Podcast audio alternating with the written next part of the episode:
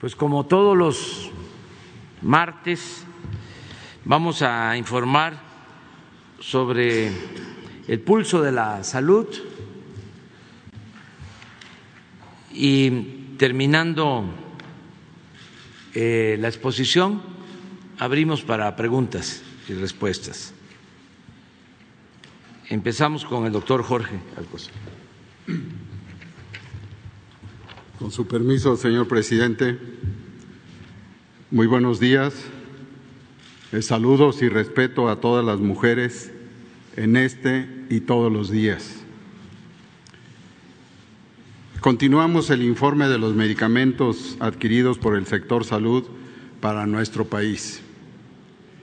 En la primera imagen les recuerdo que se han distribuido hasta hoy 672 millones de medicamentos y material de curación.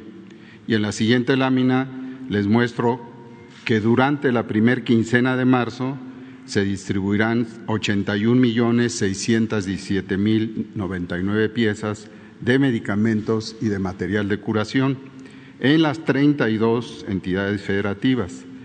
Derivados de la compra consolidada INSABI 2022, la compra de INSABI y de UNOPS garantizará un abasto mayor del 95% de las claves solicitadas para este primer semestre. En la siguiente, vemos que los últimos siete días, en los últimos siete días se entregaron 11 millones 79 mil 531 piezas de medicamentos y de material de curación y están en tránsito 7 millones 587 mil 408 piezas. Asimismo, la siguiente, durante la semana del 28 de febrero al 4 de marzo se distribuyeron 6.155 piezas de medicamentos al Estado de México, 139 piezas eh, de medicamentos contra el cáncer el 2 de marzo. Y el 7 de marzo, con ayuda de Birmex, Sedena y la Fuerza Aérea, se enviaron 896 piezas de medicamentos antirretrovirales, a 11 entidades federativas, así como la redistribución de 2.671 piezas de medicamentos para el cáncer al estado de Quintana Roo. En la siguiente, con la suma de 31 entidades federativas, el INSABI, de acuerdo al plan de distribución de la última milla y con ayuda de la Sedena y Birmex, ha podido distribuir en lo que va del año en 14 estados 14 millones 326 mil 993 piezas para poder abastecer así a 1.165 unidades estatales de salud y del Instituto Mexicano del Seguro Social. Y por último, les informamos que del 27 de febrero al 4 de marzo se prepararon 2.912 mezclas de medicamentos, en particular oncológicos, para pacientes del Hospital General de México, del Instituto de Enfermedades Respiratorias, del Instituto Nacional de Cancerología, del Hospital Infantil de México y el Hospital Regional de Iztapaluca, estos dos últimos incorporados a esta unidad de mezclas. Muchas gracias.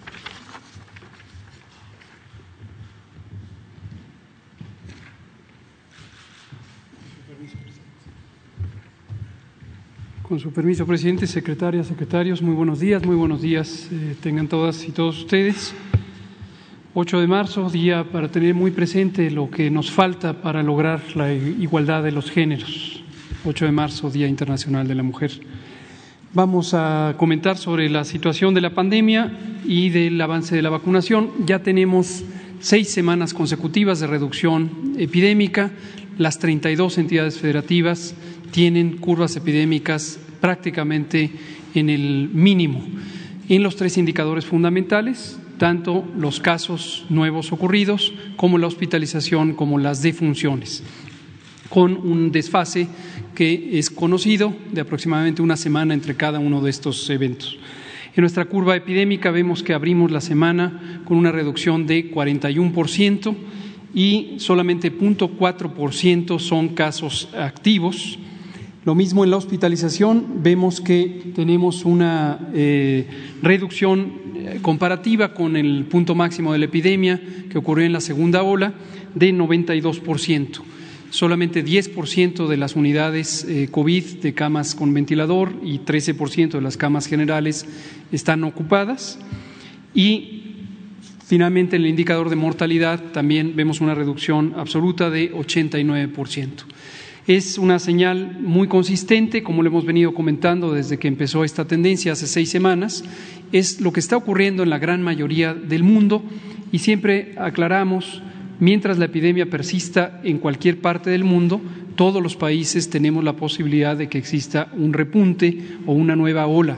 Sin embargo, hoy por hoy tenemos una tendencia claramente a la reducción y hemos llegado a niveles mínimos de lo que caracterizamos como periodo interepidémico o periodo entre las distintas olas. Es posible que en esta ocasión sea más sostenido el periodo interepidémico en la medida en que tenemos una muy amplia cobertura de vacunación y también la inmunidad acumulada por haber presentado exposición al virus SARS-CoV-2 es muy amplia en toda la población de México.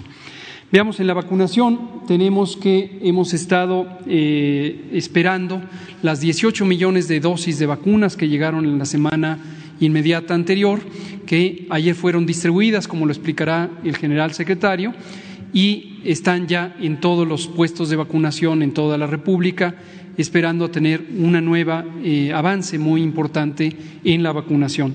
Se han aplicado ya 184 prácticamente millones de dosis en 85.3 millones de personas, la enorme mayoría con esquema completo. La cobertura general en personas adultas ya ha quedado en 90%. Es posible que esto ya no incremente más. El esquema primario ya todas las personas que en su momento desearon vacunarse y se acercaron a los puestos de vacunación fueron vacunadas.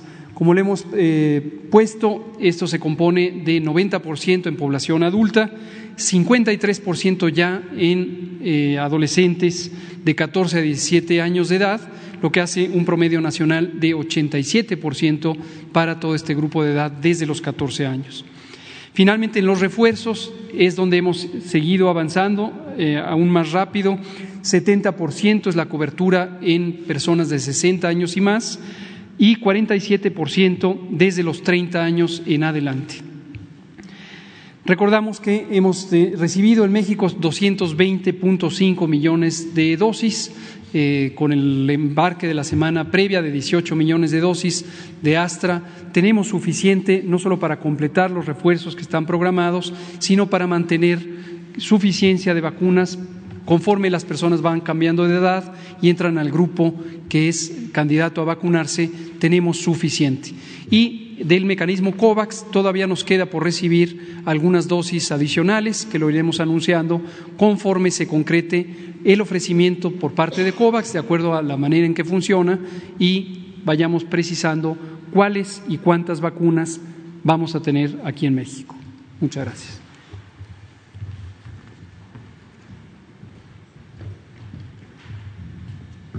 Buenos días, señor presidente. Buenos días, integrantes de gabinete, medios de comunicación y quienes nos siguen en diversos medios. Eh, respecto al regreso a clases, el presente ciclo escolar tenemos 208.807 instituciones educativas que ya se incorporaron. En alumnos tenemos 22.922.433 y en docentes eh, contamos con 1.905.995 eh, Afortunadamente y, gracias a la participación de todos los que integran la comunidad escolar, pues vamos viendo que va avanzando.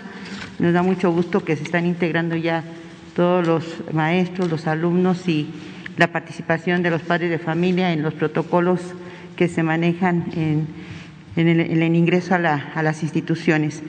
Y bueno, también aprovecho para enviar a través de estos medios mi reconocimiento a todas las mujeres que este día sea un día de reflexión y de eh, convocatoria para mejorar todo lo que hacen las mujeres, no solamente eh, como madres de familia, sino como profesionistas, como servidoras.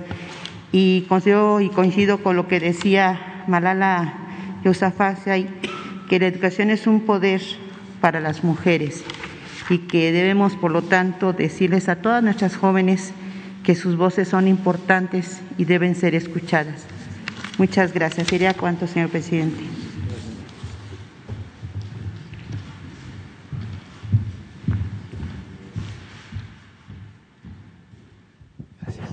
Con su permiso, señor presidente, vamos a hacer el informe de la distribución de vacunas.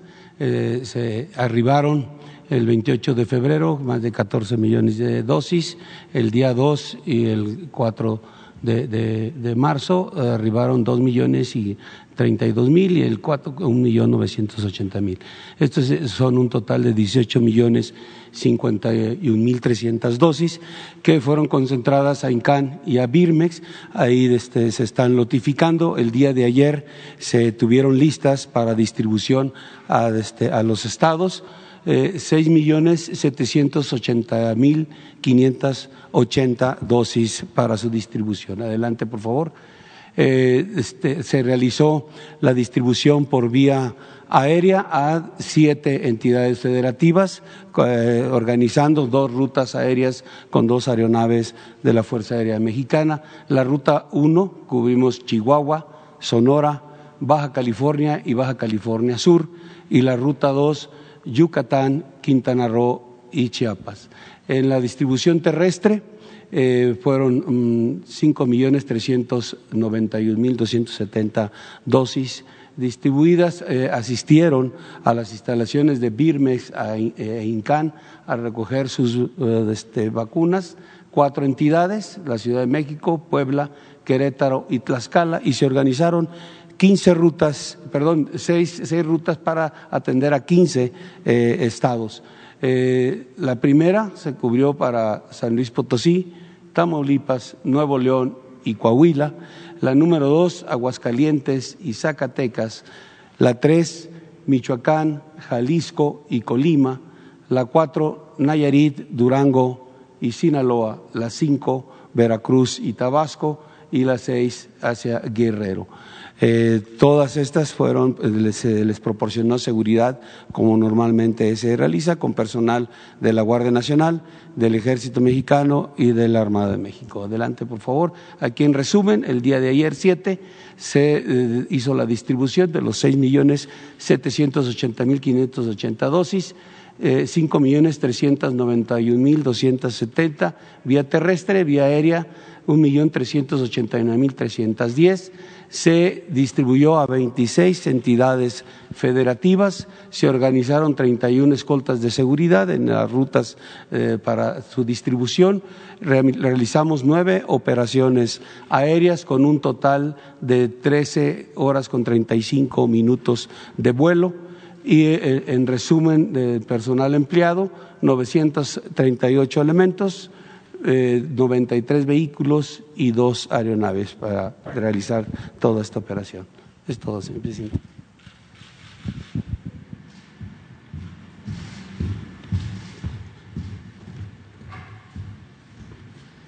Bueno, dos comentarios. Uno que tiene que ver con la situación de la pandemia. Eh, es eh, muy favorable el reporte porque está disminuyendo el contagio y eh, son menos los hospitalizados y lo más importante, son menos los fallecimientos. Es eh, algo que debemos de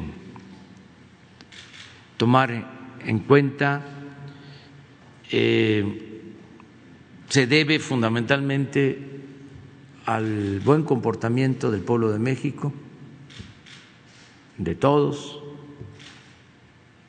el apoyo que se recibió desde el principio de los médicos, las enfermeras, todos los trabajadores del sector salud, el apoyo de los gobiernos extranjeros que nos eh, ayudaron para tener equipos y sobre todo la vacuna, que fue decisiva para que nos eh, protegiéramos. Esto acompañado de la labor de miles de promotores de la salud, de las brigadas Correcaminos, que se han dedicado a vacunar hasta en las comunidades más apartadas. Tomemos en consideración que somos de los 10 países con más dosis aplicadas en el mundo. No sé si tienes el informe. Ya se han recibido más de 220, 220 millones de dosis. De acuerdo a este informe que se tiene a nivel internacional, es una cantidad menor, pero este, no consideran otras fuentes que tenemos de abasto de vacunas. De todas formas, es el lugar 10. No, el otro, de favor. El otro reporte.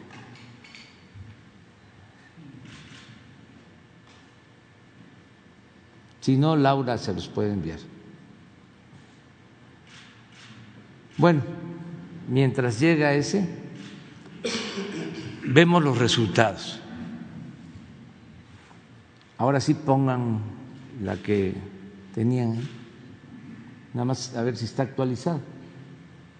Estamos en el 25. Miren esto.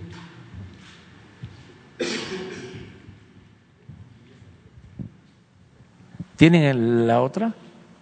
A ver, si la pones primero.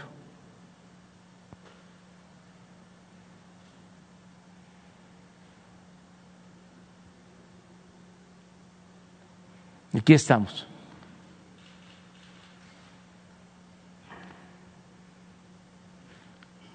Países con más vacunas en el mundo.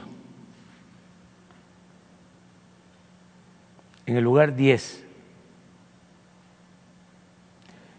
Y esto, decía yo, eh, fue lo que nos protegió, sobre todo en la nueva variante, esta que ya está debilitándose. Y vamos a los resultados en cuanto a lo que más duele la pérdida de vidas humanas. De 30 países que hemos estado este, evaluando, estamos en el lugar 25 en fallecimientos por habitantes. Nuestros hermanos del Perú están eh, afectados. En el caso de América Latina, de América, eh, estamos desde luego abajo de Perú, abajo de Brasil, abajo de Estados Unidos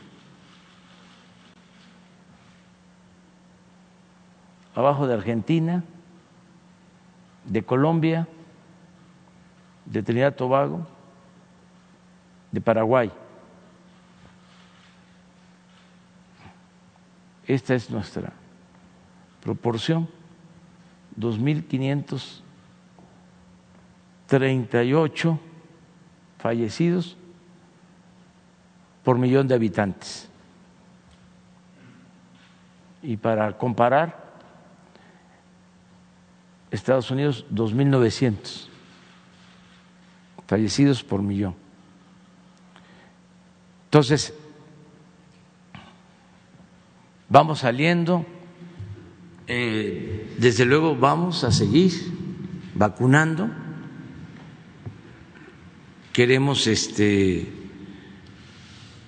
seguir convenciendo a quienes no quieren vacunarse. Afortunadamente en México es poco el porcentaje. La mayoría de la gente sí está eh, vacunada y ya con refuerzos. El caso, por ejemplo, de la Ciudad de México, casi es 100%. Y esto ayuda mucho.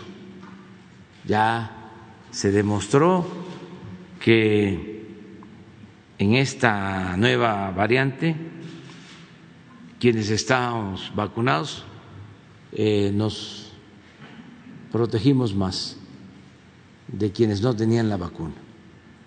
Entonces, eh, esa era una información para toda la gente, para el pueblo de México, de las cosas este, buenas que se han logrado con el esfuerzo conjunto del pueblo y de las autoridades. También eh, informarles que vamos hoy a tener un evento por el Día de las Mujeres a las 10 de la mañana, que estamos a favor de la igualdad de las mujeres en todos los planos y que estamos luchando para que se haga realidad esa igualdad también en todos los terrenos y sobre todo la igualdad económica, la igualdad social. No queremos eh, ni hombres ni mujeres en la pobreza. Es lo que más nos eh, importa, el que se pueda combatir la desigualdad económica y social que padecemos y que afecta a hombres y a mujeres. Ese es el centro de nuestra preocupación y de nuestro quehacer público. Y vamos a seguir trabajando. Eh, en eso eh, se ha avanzado mucho porque en los programas de bienestar son más las mujeres que se benefician que los hombres. En las becas, en eh, la pensión para adultos mayores, en el apoyo a personas con discapacidad, hasta en el trabajo del campo. Ya están participando más en los programas las mujeres. Ayer hablábamos de la entrega gratuita de fertilizantes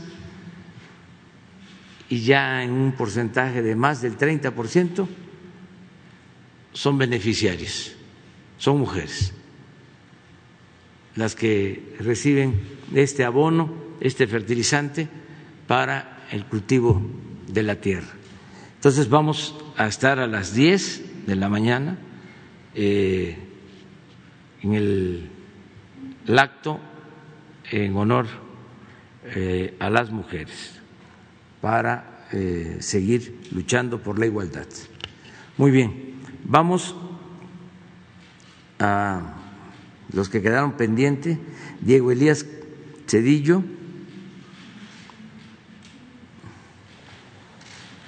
Luego es Judith Sánchez. Adelante.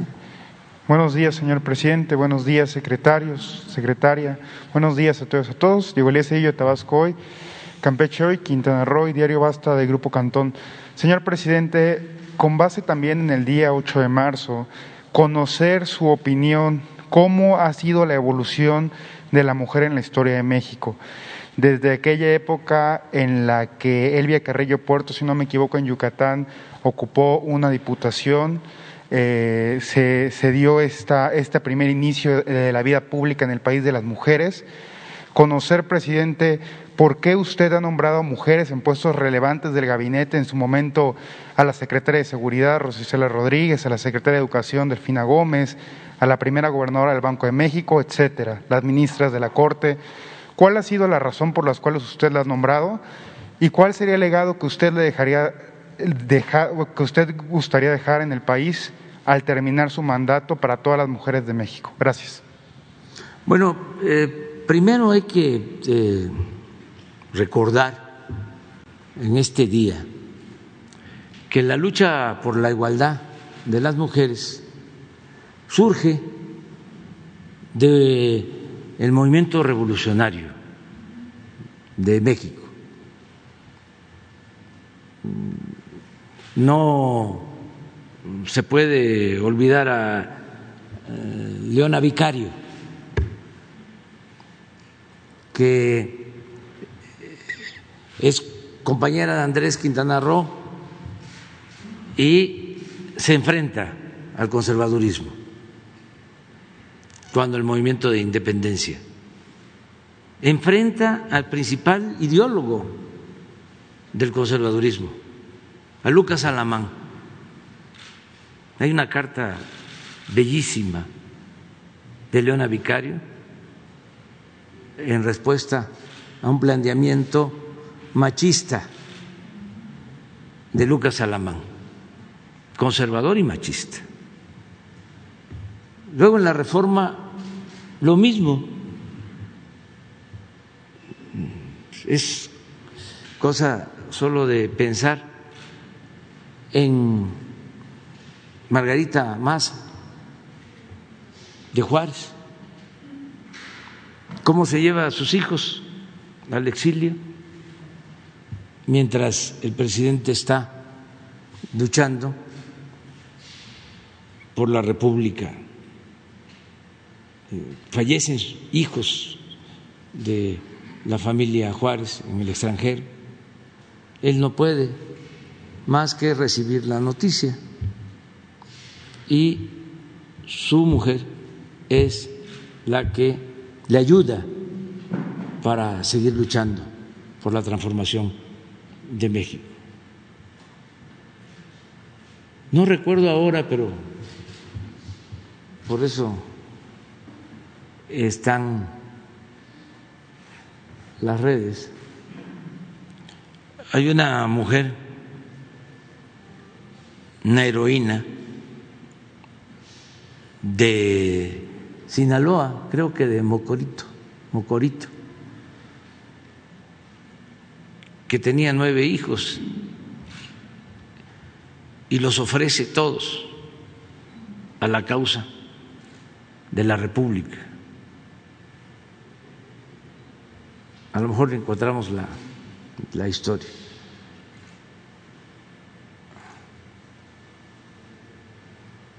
Luego en la revolución,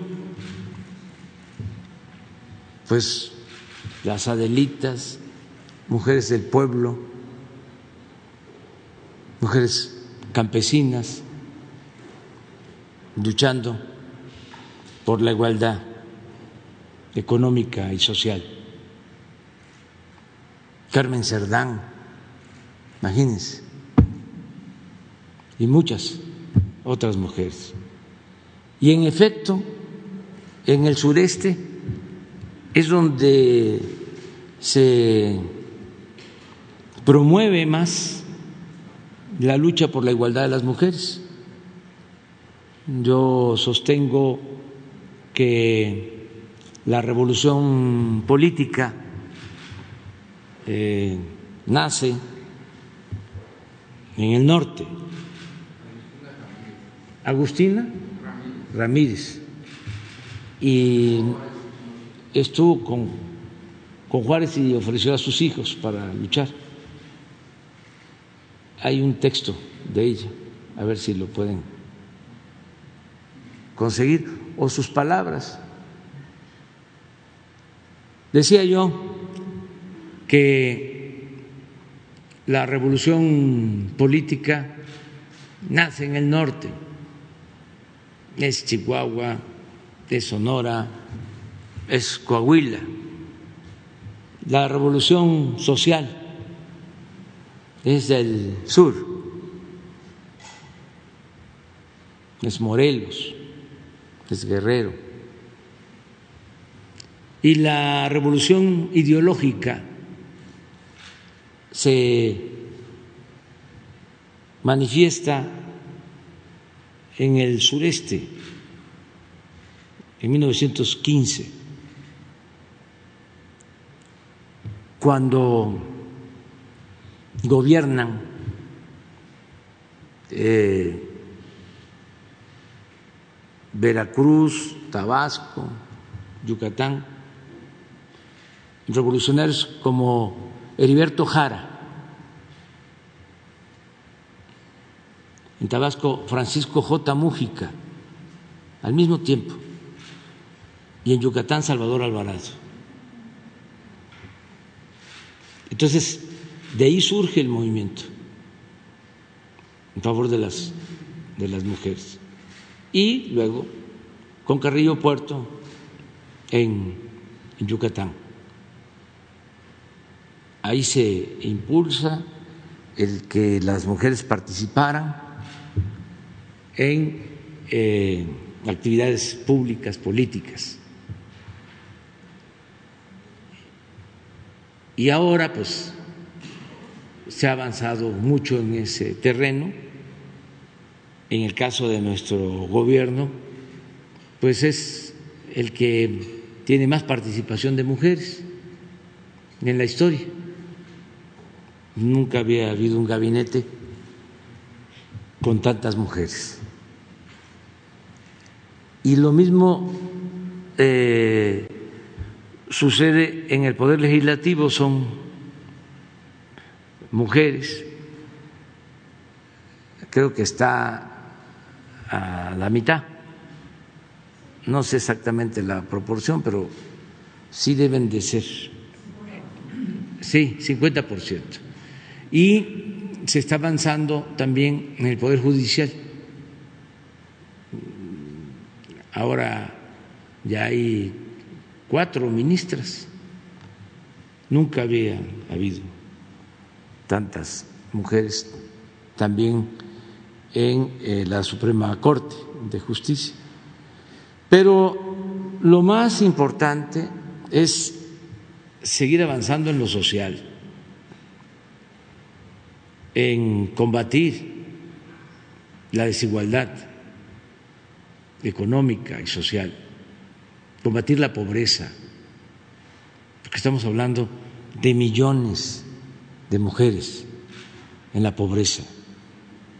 Y también seguir creando una cultura eh, que no eh, mantenga actitudes autoritarias, machistas, que eh, se respeta a las mujeres, que se les proteja, que no haya crímenes de odio, que no haya feminicidios. Todo eso lo tenemos que ir logrando. Es un proceso iniciado que va a seguir dando frutos. Eso es lo que puedo eh, comentar. Gracias, presidente. Ahora, el día de ayer, el secretario de Gobernación, Ana Augusto López Hernández, y la secretaria de Seguridad, Rosicela Rodríguez, se reunieron con el nuevo titular del Consejo Coordinador, del Consejo Coordinador Empresarial, Francisco Cervantes. Conocer, presidente, si usted ha tenido oportunidad de hablar con el nuevo presidente del Consejo, saber cuál es su opinión ahorita de esta nueva transición en la cúpula económica del país y también, presidente, aprovechando este tema económico, saber cuál va a ser el destino del excedente que implica el costo del el alza en los costos del petróleo. Esta alza que la secretaria Rocional ha estado reiterando eh, de manera constante, saber a dónde se va a dirigir este dinero, si ha platicado con el secretario de Hacienda al respecto. Gracias, presidente. Bueno, eh, conozco a Francisco Cervantes. Eh, es un buen dirigente empresarial, celebro que él sea ahora el presidente del Consejo Coordinador Empresarial.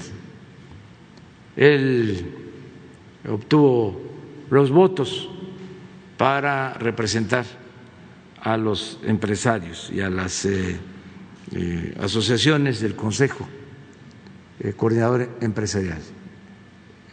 Llevo buena relación con él y pronto nos vamos a reunir. Entonces, todavía no este, sabemos, pero ya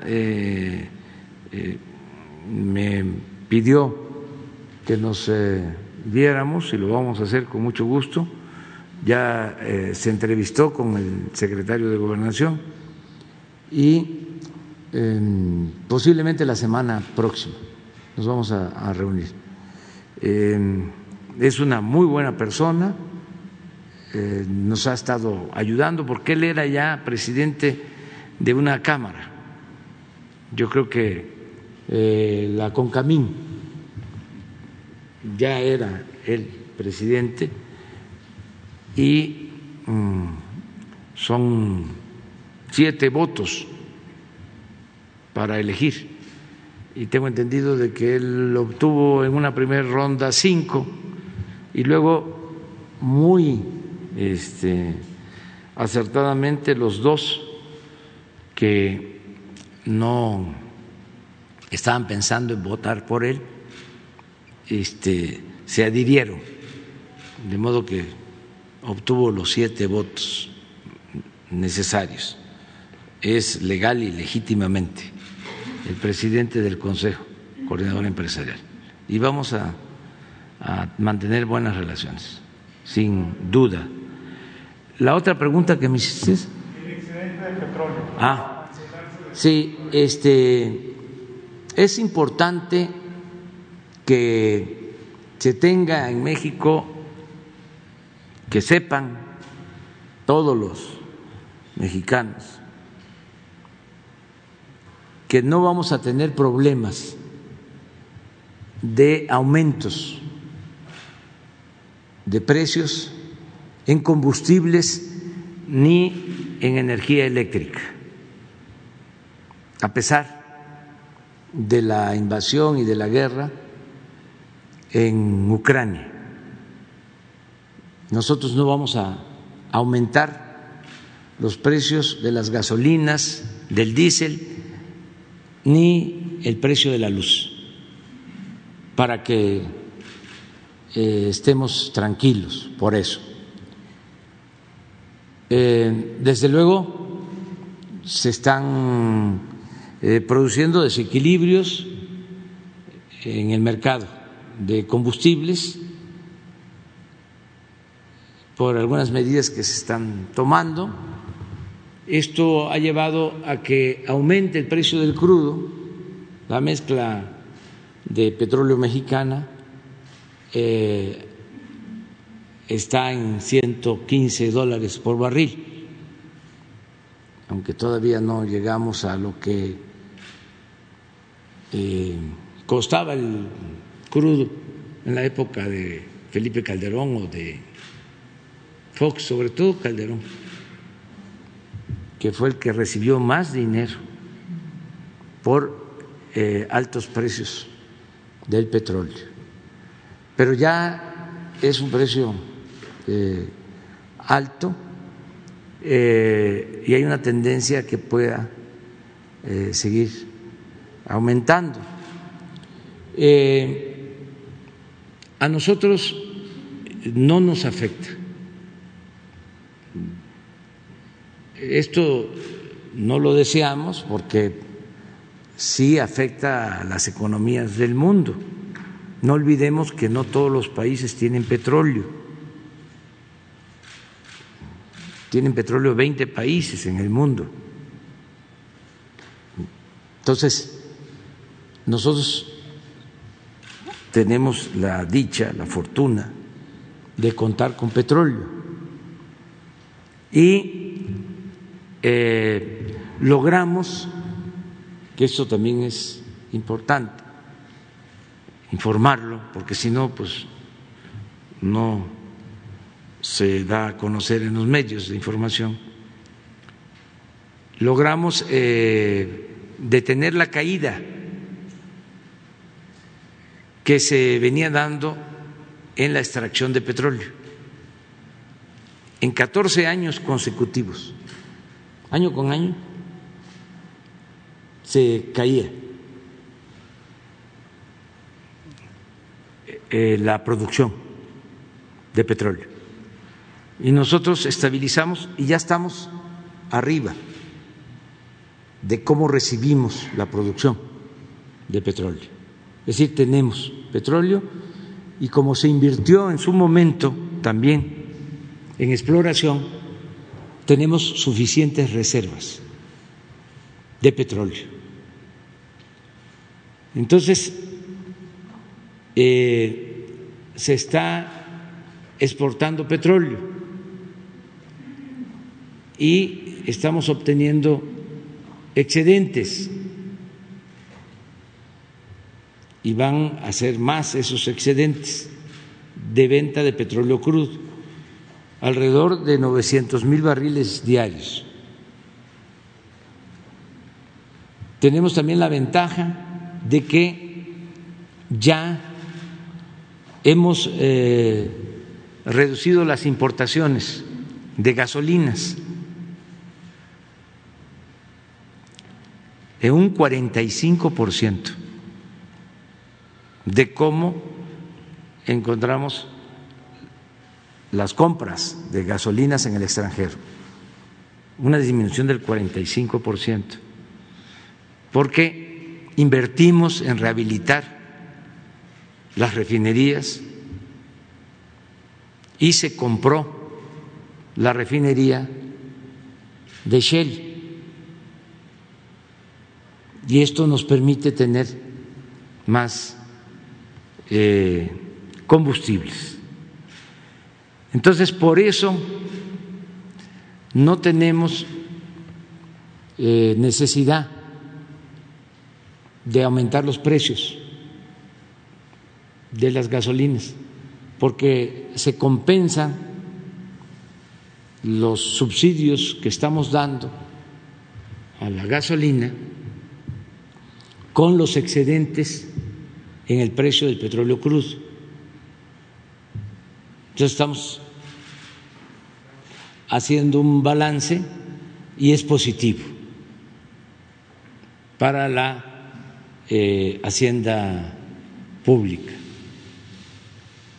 Vamos a continuar con esta misma política porque tenemos también que cuidar que no haya aumento de precios, que no haya descontrol en inflación,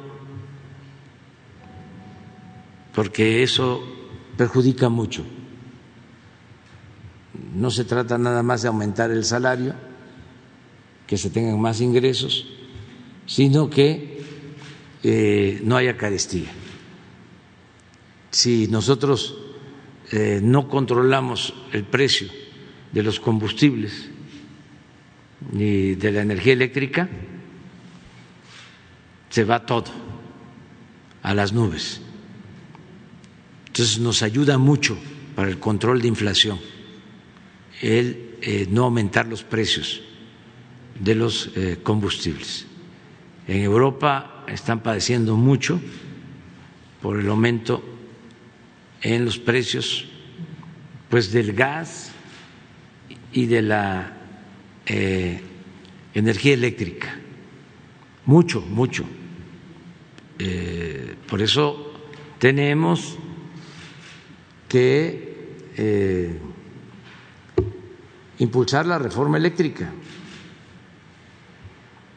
porque eh, en el caso del petróleo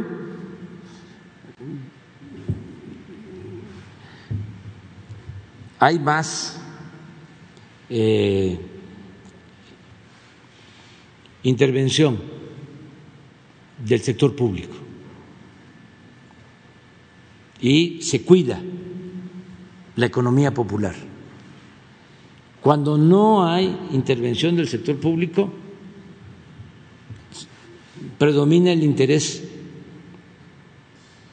particular y muchas veces el afán de lucro. Entonces, en el caso de la industria eléctrica, eh, se estaba perdiendo el control del sector público. Eran las empresas particulares, sobre todo las empresas petroleras, este, de la industria eléctrica, extranjeras, las que ya se estaban convirtiendo en monopolios. Y entonces eso iba a llevar pues a que aumentara cada vez más el precio de la luz. Yo hago un llamado para que los legisladores en su momento eh, pongan por delante el interés general el interés eh, público, el interés de la nación, no el interés de las empresas particulares.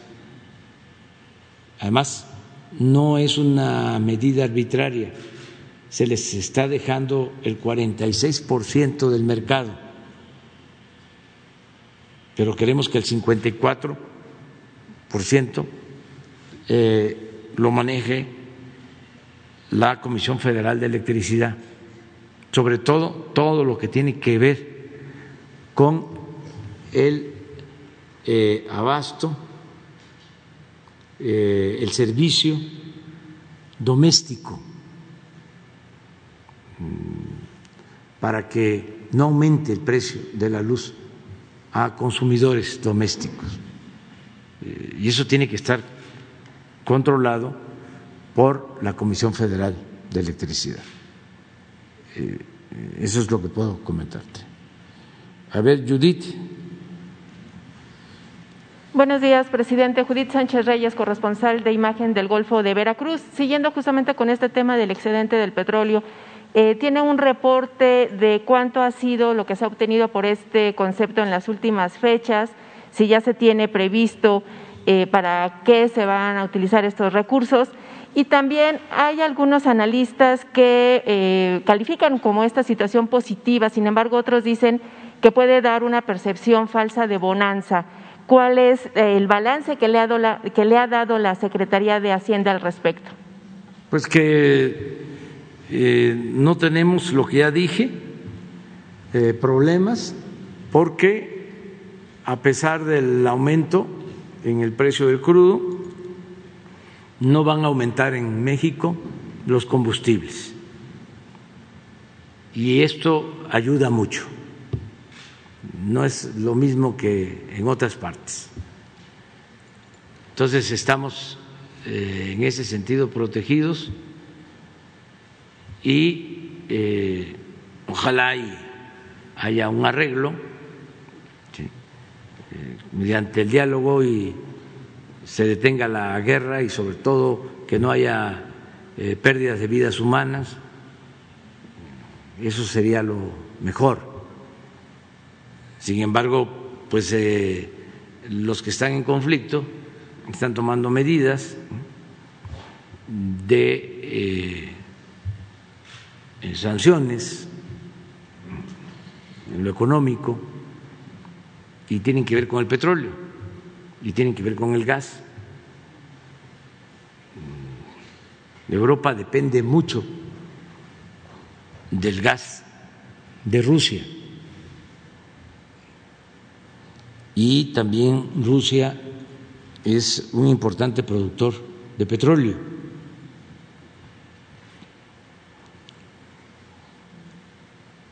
Entonces, esto es lo que está eh, produciendo los desajustes en el mercado de estas materias primas, que son fundamentales.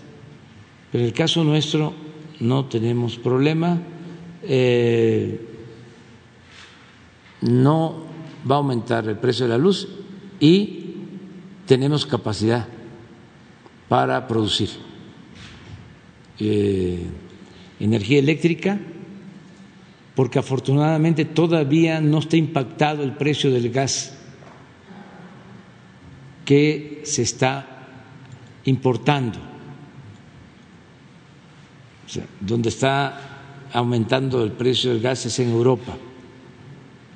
Eh, nosotros que tenemos una dependencia del gas de Texas, no eh, estamos siendo afectados porque no se están registrando aumentos en el precio del gas.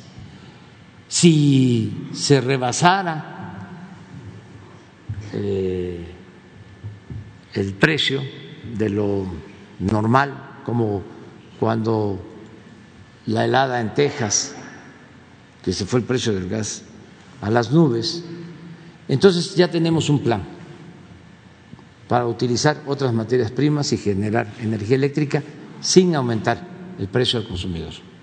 Ya lo tenemos este, bien eh, definido, estamos preparados. Pero afortunadamente, repito, no hay aumento eh, fuera de control en el precio del gas.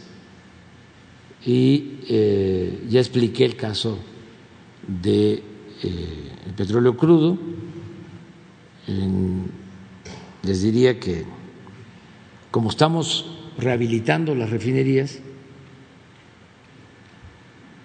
eh, nos está ayudando también eh, esta situación para eh, llevar a cabo más acciones de eh, intervenciones de plantas en las refinerías y vender más crudo. ¿Se tiene una cantidad de lo que se ha obtenido en estos últimos días? No, no, eso se va a tener pronto. Este, yo creo que en un mes podemos ya informar. ¿Y en qué rubros también se informará? ¿Mande? ¿Y en qué rubros se aplicará? ¿También se informará?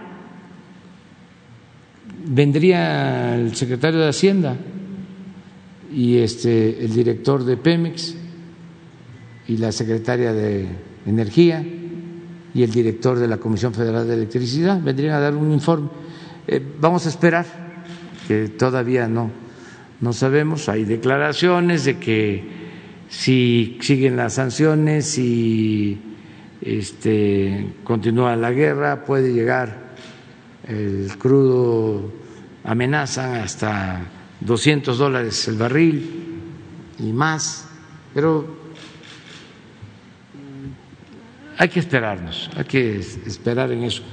Eh, los excedentes que se obtienen por el incremento de precios, mm, porque se tiene un precio estimado en el presupuesto, en la ley de ingresos, esos excedentes, o sea, si, si eh, supera el precio que se estimó en el presupuesto, eh, el precio del crudo, si hay excedentes, hay una fórmula de distribución donde no todo le queda a la federación de lo que se obtiene de excedente va a los estados, un porcentaje. Lo que nos quede a nosotros como federación, la mayor parte va a compensar eh, lo que puede significar o que podría significar los incrementos en los precios de los combustibles. Para decirlo con más claridad, lo utilizaríamos para subsidiar los combustibles, o sea, para que no aumente el precio de las gasolinas ni del diésel y que no nos afecte. Eh, presidente, ayer había, dio su postura acerca de eh, pues las escuelas de tiempo completo. Sin embargo, hay inquietud entre los profesores, sobre todo en aquellas entidades en donde no se va, digamos, a seguir con este esquema, ya que eh, hay maestros que al cubrir un horario de 8 a 4 de la tarde compactaban estos horarios y, por supuesto, obviamente la cuestión del salario es algo que les preocupa.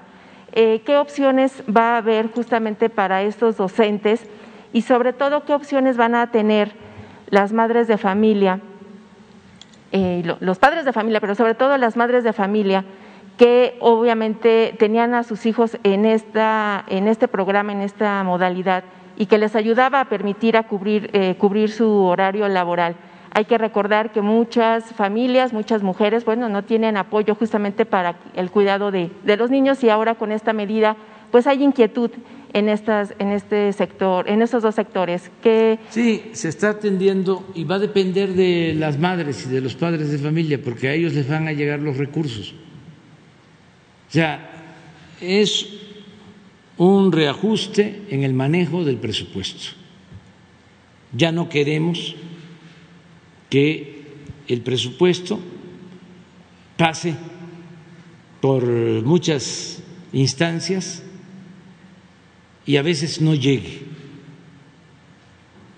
Lo que queremos es entregar el presupuesto abajo a las escuelas, a las madres y padres de familia, y que ellos decidan qué hacer con el presupuesto. La misma cantidad pero que en efecto este, ellos eh, puedan constatar de que sí había clases en las tardes o se extendía el horario y que sí había alimentos para los niños en las escuelas. No solo eh, de manera declarativa, eso es todo. Entonces, si un maestro, eh, en efecto, está dando clases eh, más allá de los horarios, pues las madres y los padres de familias van a, a informarlo y se les va a compensar sin ningún problema. Pero esto es eh, buscando que no haya, eh, para decirlo suavemente, irregularidades y que eh, sea la misma gente, las mismas madres, padres de familia, los que nos ayuden, porque estaba plagado de corrupción la SEP, o sea, como todas las dependencias. Entonces, eh, ya hablábamos ayer de los pizarrones electrónicos, eh, las computadoras, eh, los bebederos y también ciertos manejos en favor de eh, los más cercanos al sindicato.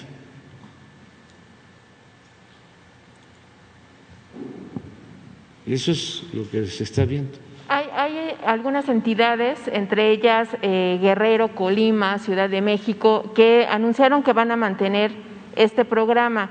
Eh, en ese sentido, presidente, si se llegaran a sumar más, hasta el momento hay tres entidades, si se llegaran a sumar más entidades que estuvieran, digamos, con esta postura, no habría posibilidad de que se diera marcha atrás a esta decisión y, siguiera este eh, programa a nivel nacional, sobre todo tomando en cuenta que a lo mejor estas entidades van a tener que canalizar este, recursos que estaban para otros rubros, ¿no se, se verían ahí eh, afectadas las, las economías estatales de manera Nosotros ayudamos, siempre ayudamos. O sea, lo que queremos es eh, revisar la operación del proyecto. Estamos haciéndolo igual con eh, el programa de bienestar destinado a la producción, el antiguo Procampo. Estamos revisando los padrones y va a continuar el programa, pero queremos saber quiénes reciben los beneficios. que, que realmente le llegue a los productores.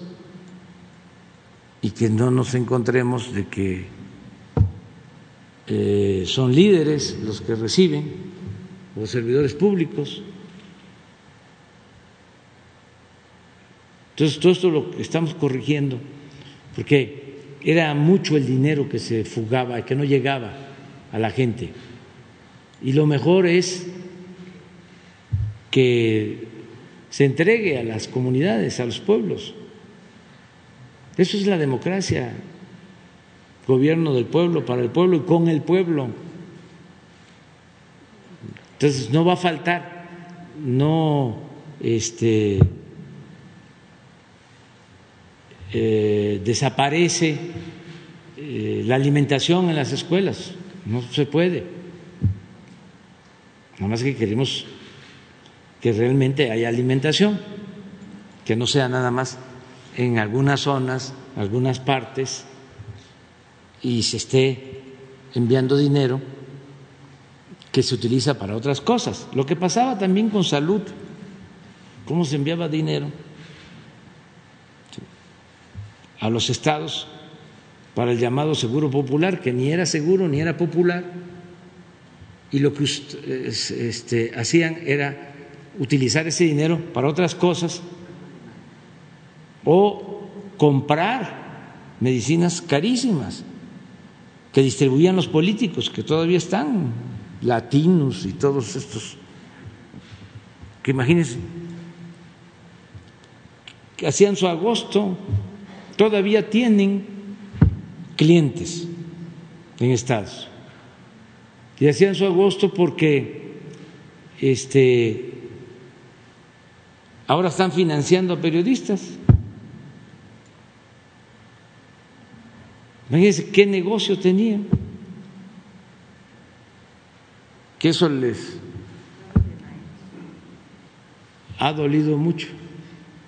Entonces, este, pero es eso básicamente, ¿no? Y aquí lo vamos a ir viendo y no hay ningún problema. A mí me llamó la atención, decía yo, porque hasta Claudio X González Martín Moreno, este escritor este conservador. Y finalmente este defendiendo la educación pública, ¿qué está pasando? ahora son defensores de la educación pública. ¿Ustedes creen que Martín Moreno eh, le preocupe la educación pública?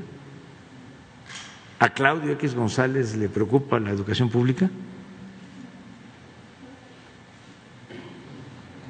Finalmente, presidente, eh, la filtración de los audios en donde está involucrado el fiscal eh, Alejandro Gers Manero, más allá de que es un caso de índole personal y todo lo que conlleva, ¿esto no ha de alguna manera puesto como en alerta al gobierno federal en el sentido del, espionaje a otras dependencias de, de Procuración de Justicia, eh, porque finalmente se, revela una vulnerabilidad, por decirlo de alguna manera, que incluso también pudiera estar pues, en, ese, en ese contexto la propia presidencia de la República. Eh, ¿Usted eh, ha considerado pues, tomar en cuenta esta situación, sobre todo por, por lo que se está viviendo a nivel interno, pero también tomando en cuenta el contexto internacional, presidente? Gracias. Pues mire, eh, sigue habiendo espionaje de grupos de intereses creados. Ayer hablaba yo de eh, abogados, de políticos corruptos, de las grandes corporaciones, de los eh, conservadores, mafia política. Eso siguen este, haciendo esa labor.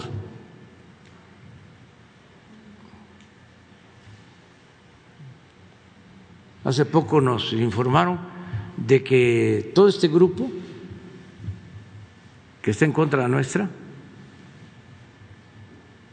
habían comprado aparatos, y esto aprovecho para informarlo, porque puede ser que no sea cierto, pero son capaces de todo. Para sacar información de los eh, celulares.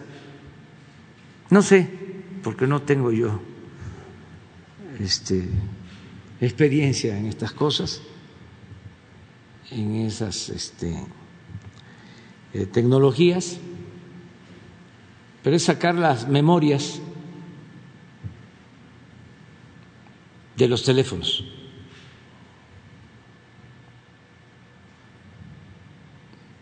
Hackear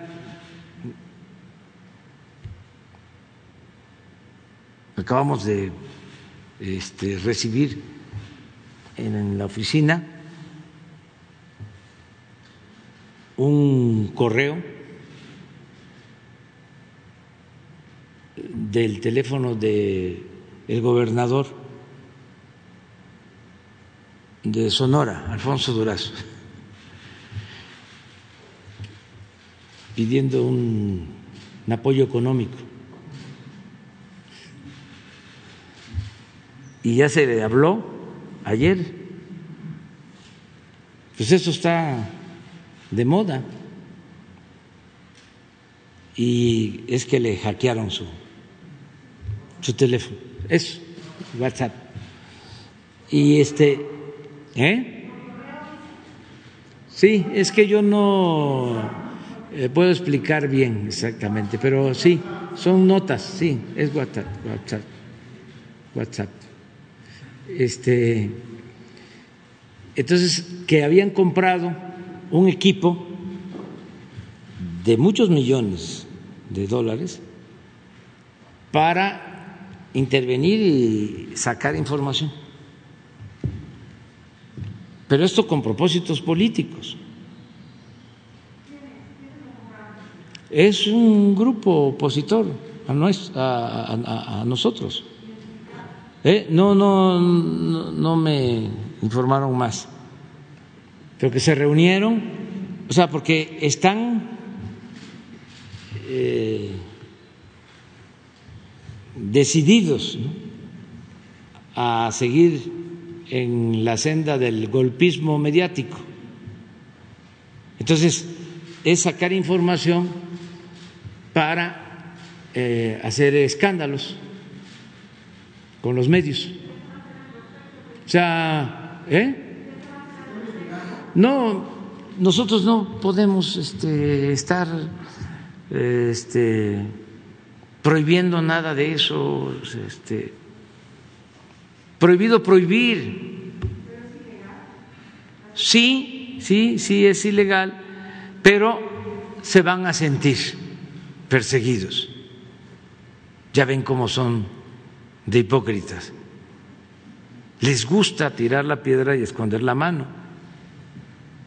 Entonces, no, el que nada debe, nada teme.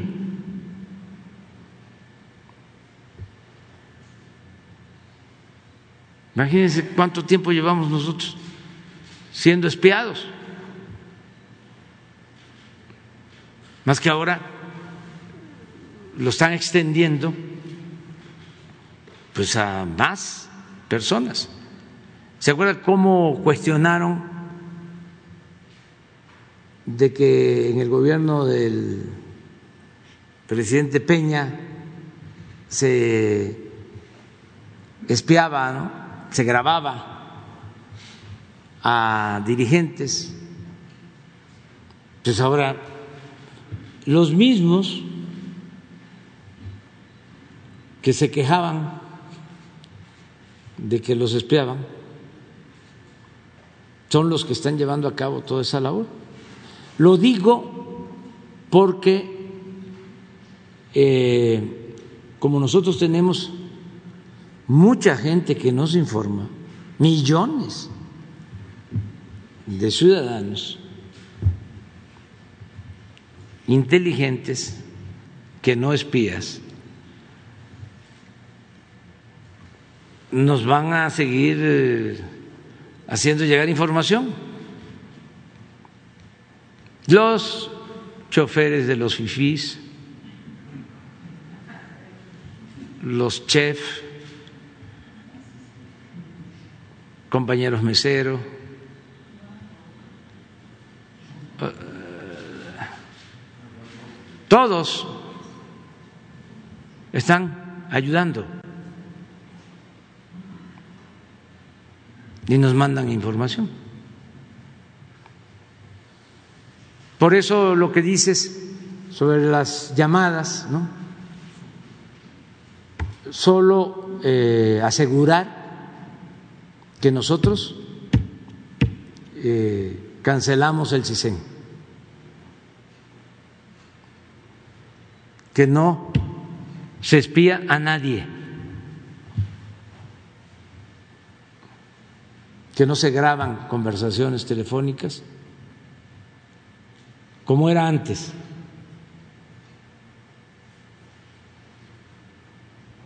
Y que la inteligencia que se tiene es para enfrentar al crimen organizado,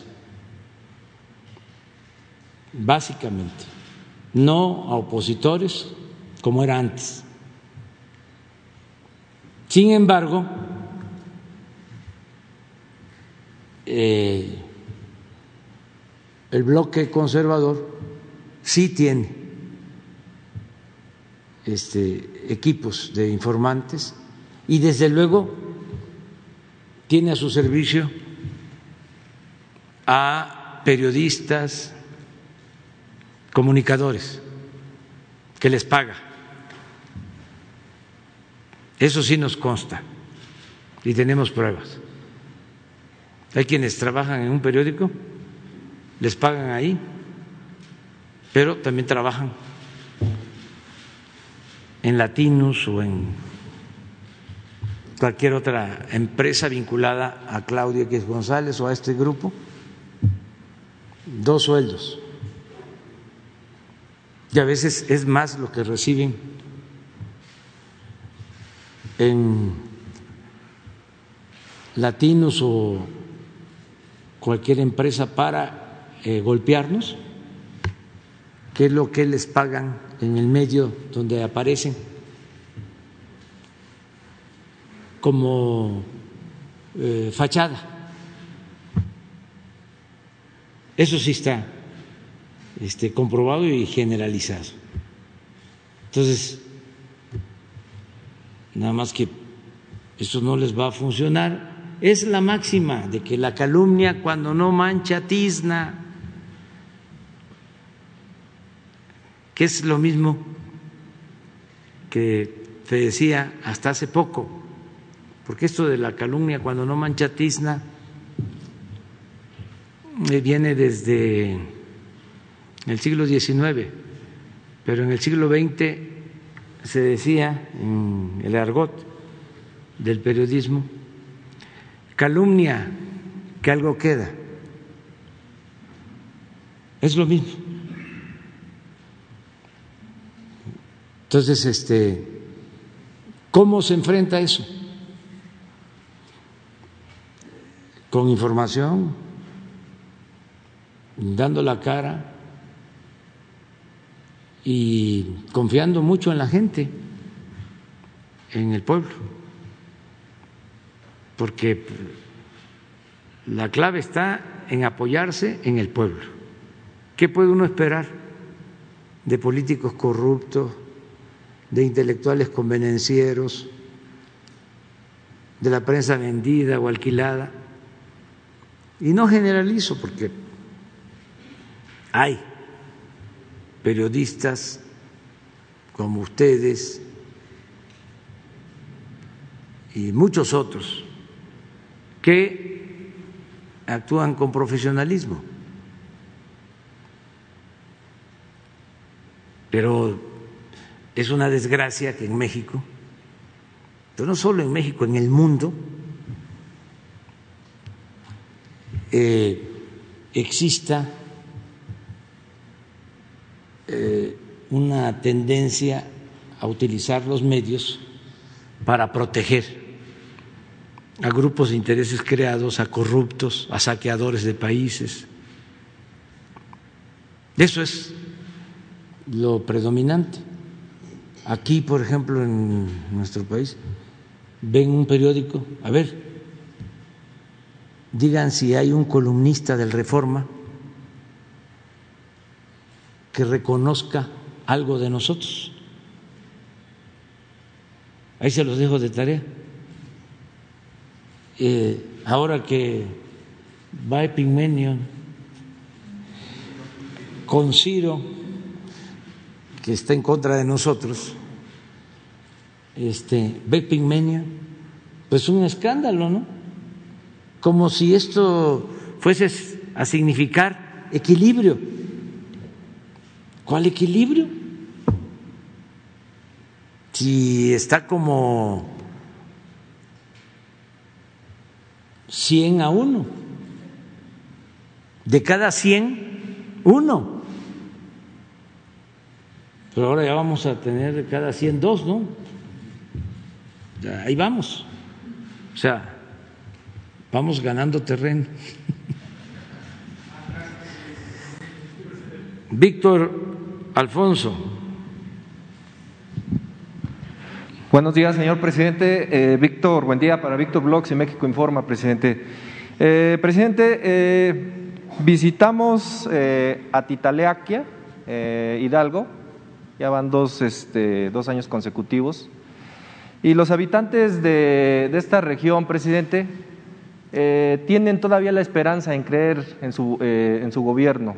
Se lo digo eh, de esta forma porque, como usted sabe, en esta región se iba a construir la refinería Bicentenario. como usted lo sabe, pues solamente se construyó una barda perimetral y que pues prácticamente nos costó a todos los mexicanos 620 millones en el sexenio de Felipe Calderón, presidente. Al momento de escuchar lo que usted comentó aquí en la conferencia de prensa de que tenía o tiene la intención de construir un hospital, eh, los colonos eh, pues tienen esa confianza en usted de regresarles un poquito lo que le robaron en esos años, porque al fin y al cabo, presidente, la gente todavía pensaba que se iba a construir la refinería, eh, incluso eh, pues todavía la, el sentir y bueno, aparte de otra desgracia que ocurrió allí, presidente, de una este, explosión de, de una este, empresa de agroquímicos, que pues sinceramente sí llama la atención el sentir de la gente, presidente, de que al parecer han sido olvidados, no han sido escuchados por el gobierno, presidente. Eh, entonces, eh, lo que piden los habitantes, presidente, es de que si les puede brindar la atención, sobre todo para revisar la cuestión de salud de, ese, de esa explosión, porque hay habitantes que se encuentran afectados. Y también eh, le quiero comentar por parte de ellos que piden que el hospital sea de especialidades para que puedan atender las situaciones que se presentan ahí. Además de que se están este, eh, pues realizando acciones, sobre todo en el ámbito ecológico, presidente. No sé si podría eh, pedirle la atención a la secretaria de, Medio Ambiente, María Luisa Albores, para que vaya a revisar este, lo que está sucediendo, porque se está construyendo un basurero también ahí. Y lo que no quieren ahí los habitantes es de que se afecte los mantos acuíferos de la región, sobre todo para el abasto del agua, presidente. Además de que hay muchos este, problemas ecológicos presentes también, se lo comento, para que si, eh, pues más bien lo puedan atender, presidente, ¿no? Este sería mi primer planteamiento y ahorita le hago otro planteamiento. Sí, vamos a este, atender esta demanda y sí se va a utilizar una parte del terreno para la construcción del hospital y va a ser un hospital de especialidades es el hospital que se inundó en Tula. Entonces, en ese terreno estaba destinado para la refinería, que sí, en efecto, son como 600 hectáreas, se va a construir eh, en una esquina el hospital. Inclusive no va a ocupar mucha superficie y vamos a buscar darle eh, una ocupación en beneficio de la gente al terreno, porque este, esa obra ya se canceló eh, estaba incluso mal planeada, porque se hizo con propósitos políticos. Los que se acuerdan eh, de este asunto seguramente saben de que hubo una especie de convocatoria a todos los estados. Y todos los estados o los gobiernos ofrecían terrenos. Hicieron negocio porque compraron terrenos en Guanajuato, por ejemplo, compraron una gran extensión de terreno porque supuestamente ahí se iba a colocar la refinería y se demostró que compraron los terrenos a precios elevadísimos, o sea, aprovecharon para hacer negocio hubo corrupción. Entonces al final deciden, va a ser Hidalgo, cerca de Tula, Titalaquia. Y empiezan. Pero en efecto, nada más este, construyeron la barda y la cancelaron. Y quedó el terreno y ahora ese terreno es el que vamos a utilizar, pero no todo para la construcción del hospital, que es un compromiso que tenemos y lo vamos a cumplir. Y va a ser un hospital de especialidades. Por lo otro, decir que estamos atendiendo toda la zona, este, se está rehabilitando la refinería de Tula, se está construyendo una planta coquizadora Eh, en toda la región hay trabajo, porque eh, estamos eh, invirtiendo 50 mil millones de pesos en la construcción de la coquizadora, que es para extraer gasolinas no producir eh, combustóleo y no contaminar. Entonces estamos eh, invirtiendo bastante toda esa, toda esa región. Y vamos a seguir ayudando este, a los pobladores de, de Hidalgo. Continúan los programas de bienestar para todos. Yo creo que ellos se dan cuenta, la gente se da cuenta de que es distinto, ya no es lo mismo de antes. Este, ahora mismo estamos adelantando los apoyos a los adultos mayores. Se están dispersando todos los recursos por lo de las vedas. Y eso va a seguir en beneficio de Hidalgo y en beneficio de todos los habitantes del país. Presidente, eh, la petición que me habían hecho los habitantes de, que vaya este, la secretaria de Ecología. Sí. Eh, o, de, Medio Ambiente, más bien es de Medio Ambiente, no de Ecología, es de Medio Ambiente, este, para que revisen lo que le acabo de comentar de la situación del basurero. ¿no? Sí. Por favor. Le, este pedimos a María Luisa Albores Ok. que eh, vaya allá. Presidente, mire, el, ahorita habla, que, está usted hablando de, temas de bienestar, también le hago otra petición por parte de los beneficiarios de las becas. Eh, sobre todo, este, no sé si le den informe de que se estén dando de baja a beneficiarios, eh, porque, bueno, hablo en general, no quiero poner un tema de un Estado, o, hablo en general, presidente. Usted sabe que siempre que le he venido a plantear estos temas, hablo en general para que la gente este, pues sea beneficiada, porque no me gusta traer agenda de un municipio ni de un estado, me gusta hablar en general y hablar por la gente. le vuelvo a repetir, no sé si le informen que estén dando de baja beneficiarios, no. sobre todo en becas básicas y alumnos también de educación superior, sobre todo en la beca de jóvenes escribiendo el futuro. No tengo esa información, pero vamos a pedir que nos informen. No hay instrucción para dar de baja, al contrario. Le comento esto. Hay que incrementar el número de becas. Le, le pide la gente que revise ese Sí. tema, este, porque sí están dados de baja. A mí me han este, escrito. Mire, yo no, yo no le puedo traer este, pruebas porque está completamente prohibido, incluso los mismos programas lo dicen, o los que manejan los programas de que compartan información. La vez pasada le traje un caso de Texcoco, no nada más era un caso, eran este, una matrícula que se estaba dando de alta, presidente. Entonces, sinceramente, este, pues yo le pido ahí, este, no sé si el, el coordinador este, no ve que a quien afectan es al, al programa y a la imagen de usted, presidente. No, pero aquí está la secretaria de Educación para que hable contigo ahora y que tú le digas y para verlo con Abraham, que es el coordinador. Y, y le piden los beneficiarios también de la beca de educación este, media superior, presidente, que se está trazando el pago que es el adelanto.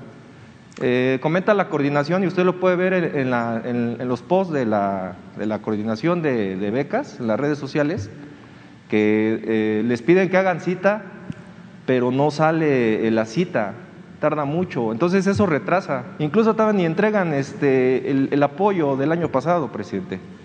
A ver. Entonces, nada más para Sí. comentarle todo esto, Sí. usted sabe que siempre las denuncias que yo le hago sobre estos temas no es información inventada, presidente, porque usted siempre nos ha dicho, tráeme pruebas, ¿no? Eh, pero yo no les pido pruebas a los beneficiarios porque si no luego van a decir que yo soy un intermediario. Yo no soy un intermediario en, en esto, presidente. Nunca, lo, nunca he utilizado y si usted revisa la información que yo tengo en mi canal, porque, bueno, usted sabe que eh, soy de redes sociales, este, nunca les pido información por lo mismo, porque si no malinterpretan, no vayan a decir que yo estoy gestionando este, estos apoyos, nunca lo he hecho, siempre lo he hecho con la intención de informarles nada más, y sobre todo la fuente oficial, que son ellos. Nunca he ido a, otro extremo, presidente.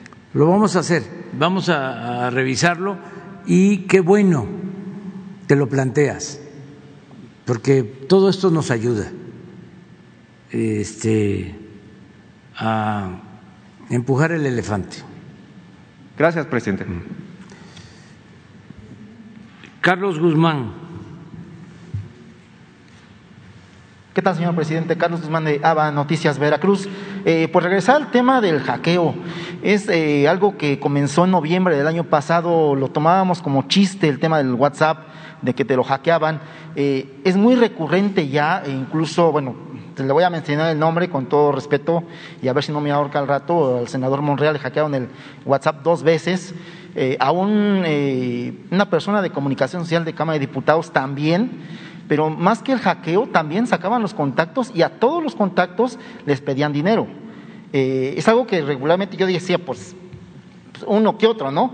Pero regularmente es a políticos, es a personas que tienen que ver eh, con medios de comunicación y es eh, también a empresarios. Yo por la información que manejo tengo teléfonos senadores personales y sí ha sido muy frecuente esto. Ahorita que menciona el tema, sí me saltó y sí la verdad quisiera preguntarle a petición mía, que yo tengo ya muchísimos candados en mi equipo celular, preguntarle qué se está haciendo, si hay una averiguación específica del tema y aunque no mencione ahorita el nombre del grupo opositor que usted eh, indica que está detrás de esto, con este eh, software, que nos comente algo de lo que tenga de información que nos pueda compartir, señor presidente.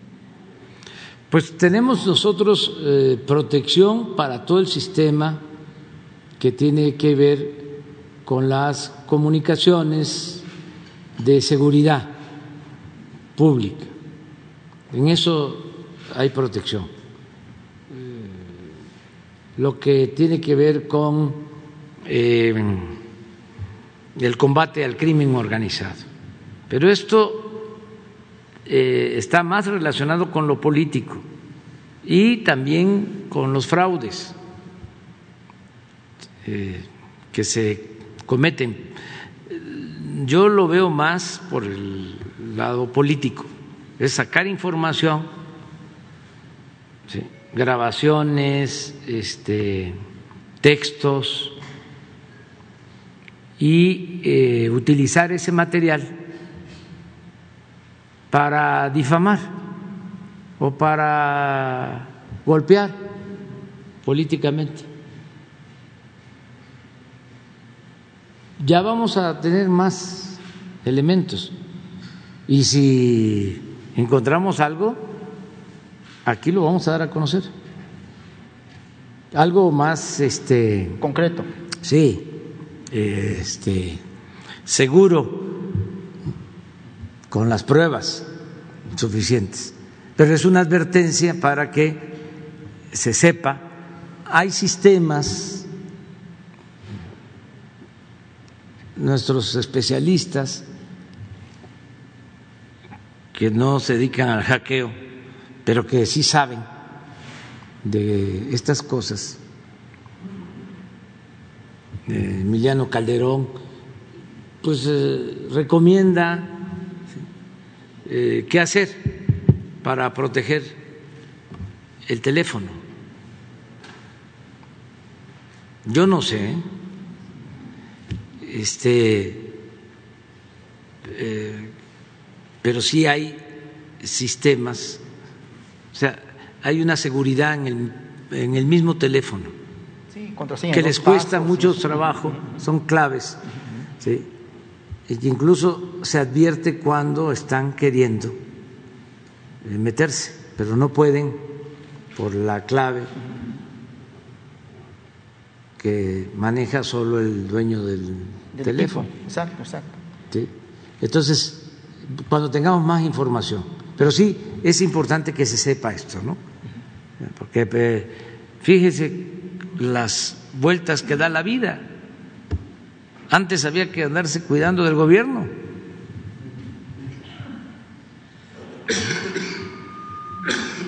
Nosotros nos espiaban los de gobernación. Sí, y el CISEN. Una posición, pues, todavía estaban los teléfonos públicos y eran los más seguros para hablar cuando estábamos en la oposición. Pero en aquel tiempo, y era la, la federal, ¿cómo se llamaba la policía? Dirección Federal de Seguridad. ¿Eh? La Dirección Federal de Seguridad, ¿eh? famosísima. Manejaba el finado Nazarar desde que yo estaba de director del INI 1977, 78, 79, estaba informando de cómo era yo. Hace poco Claudio X González, eh, a ver si pones el, su Twitter, que es interesante por la, la mentalidad. Dice, estamos pagando, algo así, palabras más, palabras menos, por tener a un agitador en la presidencia. Un poco lo que decían de nosotros cuando estábamos en la oposición. A ver si lo. Un revoltoso, un agitador rojillo, ¿no? Comunista.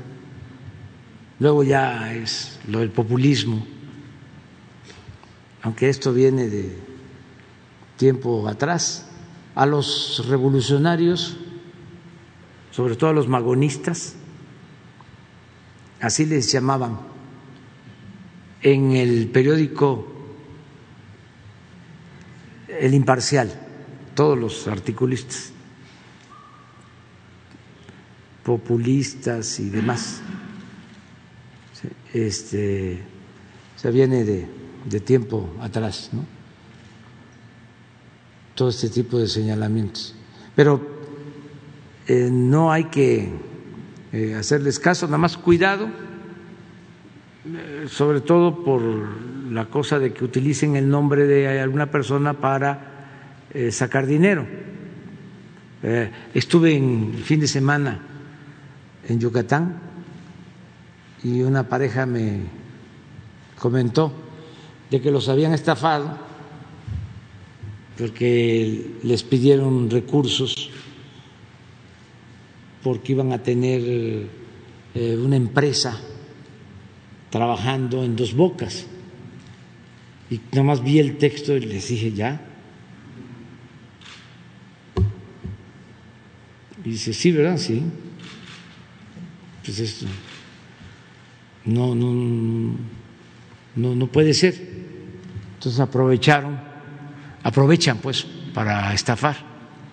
Sí, es que parecía chiste, pero ya con todo esto que se ha dado, digo, es recurrente, es muy recurrente. Le menciono pues funcionarios públicos que yo tengo, por fortuna, por el trabajo que estoy haciendo, teléfonos directos eh, de funciones de primer nivel, que te empiecen a enviar que necesito dinero por un accidente. Sí. Es, es, es, es algo ya de locos, señor presidente. Así fue lo de ayer de...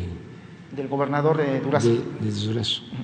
Oye, otro él, no sé por qué no, no, no lo comentó, pero este, tiene de, a lo mejor sus razones, pero sí okay. hackean. Sí, Hay que tener cuidado. Oiga, eh, bueno, aprovechando antes de que encuentren el tuit, eh, preguntarle su opinión de otro tema. Hoy es eh, el Día Internacional de la Mujer. Ayer hacía usted un señalamiento a grupos que eh, supuestamente vienen con marros y todo ese asunto a hacer destrozos. Pero curiosamente, después de la conferencia de medios en el Monumento a la Revolución, fue eh, tendencia en redes también, hubo un dirigible, un, un como una especie como de, de, globo, donde mencionaban el número de feminicidios. En, curiosamente, este tipo de equipos cuestan alrededor de 100 mil pesos la renta de, este tipo de dirigibles. ¿Qué lectura le da a esto? Siendo que, bueno, pues el delito finalmente feminicidio es condenable es un delito que, que afecta muchísimo a las mujeres de este país y es eh, obviamente de tendencia creciente, pero sin duda llama la atención de que este tipo de equipos se utilicen eh, hacia diestra y siniestra. No sé si nos puede dar una opinión al respecto. Pues es que este, hay infiltración en el movimiento feminista en general de eh, grupos eh, conservadores. Es también una paradoja de que de repente los más retrógrados, los que nunca han defendido los derechos de las mujeres, nunca, se conviertan en feministas. con el propósito de dañarnos, de afectarnos. Quieren eh, mostrar que hay inestabilidad política, que es un país, lo dije ayer, en llamas. Entonces andan buscando casos espectaculares. Pues por eso el escándalo de la casa rentada. Casa gris. Sí, imagínense eh, eh, convertir eso en trending topic. Pero es un asunto nada más de sentido común. O sea, ¿cómo es que el presidente de México eh, utiliza sus influencias y le otorgan contratos a una empresa petrolera para que esa empresa petrolera o un funcionario de esa empresa petrolera le rente la casa a uno de los hijos del presidente. O sea, Una barbaridad. Y lo convierten en una gran nota. Y dicen, periodismo de investigación. Es un periodista que le paga Claudio X González, un mercenario. Dice Carmen Aristegui, es que se trata de un periodista muy serio, de prestigio. ¿De dónde viene el periodista? Pues de un periódico de Guanajuato, de derecha. Ahí se formó. ¿Cuándo estos periódicos ayudaron a que triunfara nuestro movimiento? Nunca. Los periódicos este, conservadores, el norte, pues, yo podía ir a, a Nuevo León a una gira, no existía. Y si acaso iban a sacar algo en contra para publicarlo. Y así el AM en Guanajuato, y así los de Jalisco, y así en todos lados. No es el caso, por ejemplo, de por esto o de noticias de Oaxaca para hablar de otros, o del istmo, muy pocos programas de radio que yo me acuerde,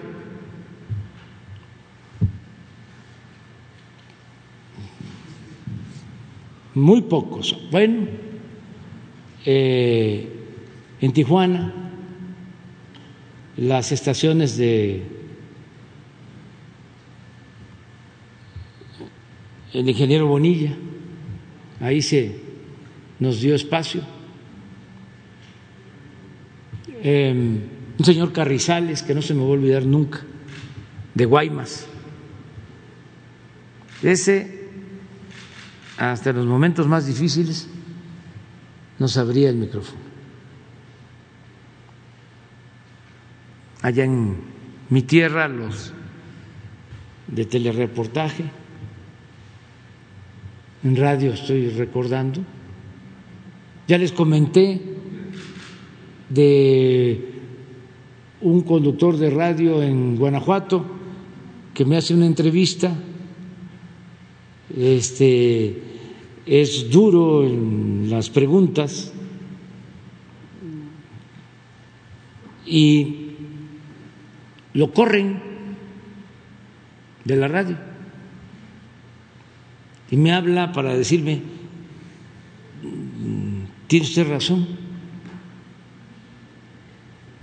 Entonces, los eh, medios ¿no? Este, no, no ayudaron, no ayudaron al movimiento, ni el proceso. O sea, y dicen, eh, nosotros no tenemos que ver nada con la política, nosotros nos dedicamos al periodismo. Pues sí, es un periodismo pero no es el periodismo de Daniel Cabrera ni de los Flores Magón, no es el periodismo comprometido, es el que administra eh, el escándalo, la descomposición política, la descomposición social es como algunos sectores de la llamada sociedad civil que se la pasaban haciendo análisis de la realidad. Pero ya cuando iba uno a decirles, oye, hay que cambiar la realidad, no, yo en eso no me meto. Puro análisis de la realidad. Y se trata de transformar la realidad de opresión y de injusticias. Entonces, eh, son escándalos, pues para eso se, se utiliza el sacarte información. Este, eh, eso es lo que está de moda. Y sí es una política golpista, ¿eh? porque es ir desacreditando a los gobiernos que eh, ellos consideran contrarios a sus intereses. Entonces, ¿cómo los vamos debilitando? Con escándalos, eh, mostrando de que no son honestos, que son iguales.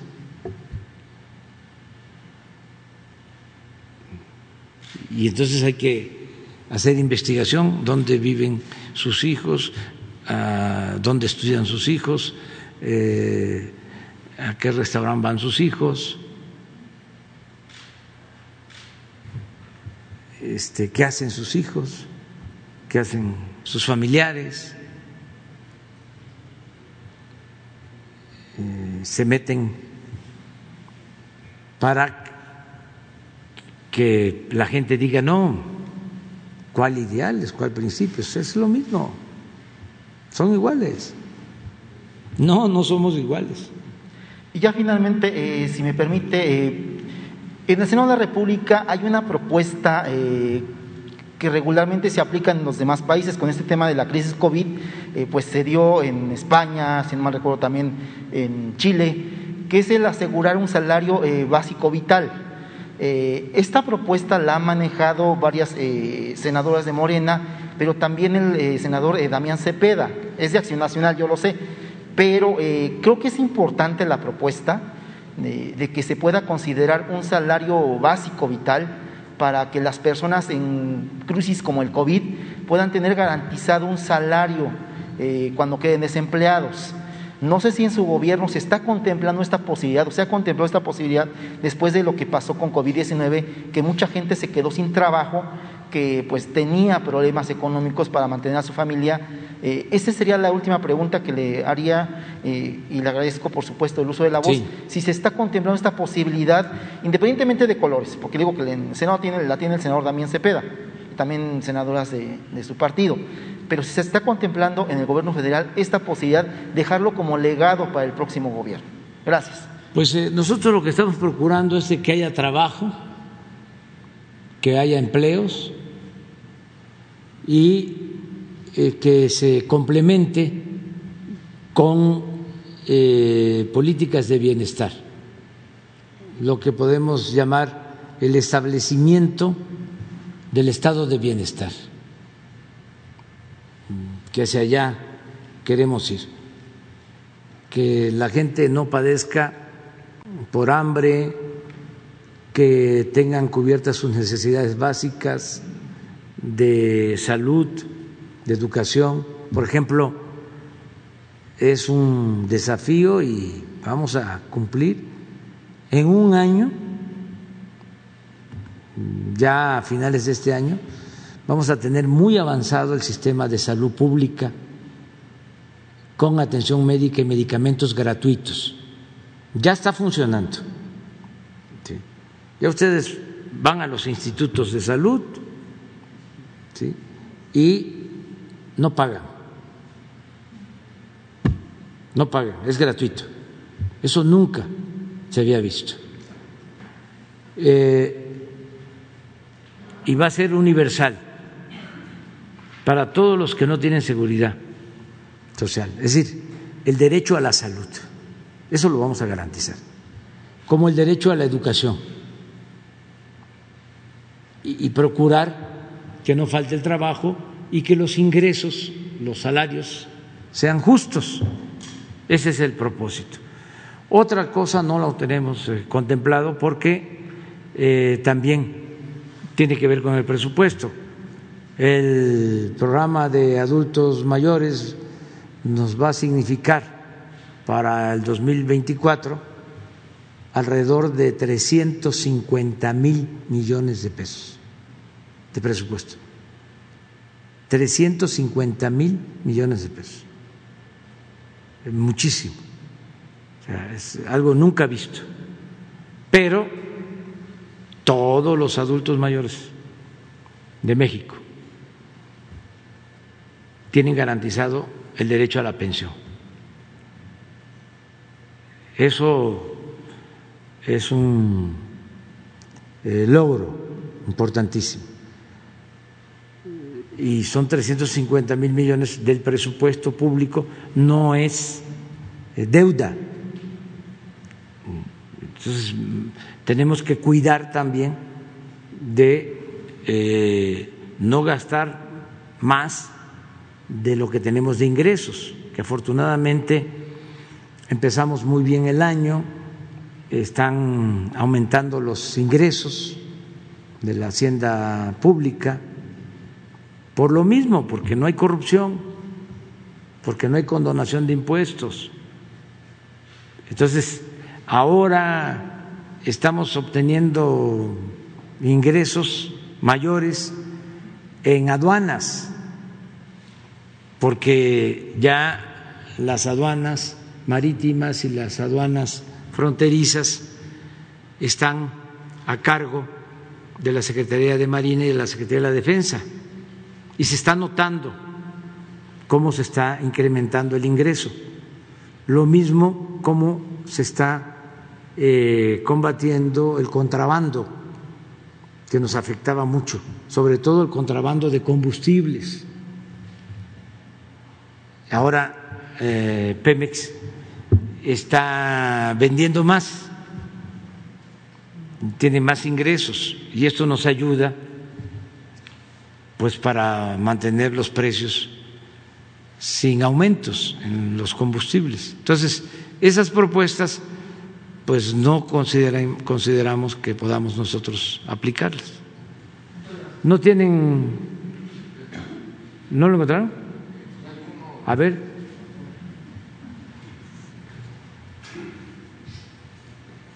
Aquí está. Este es.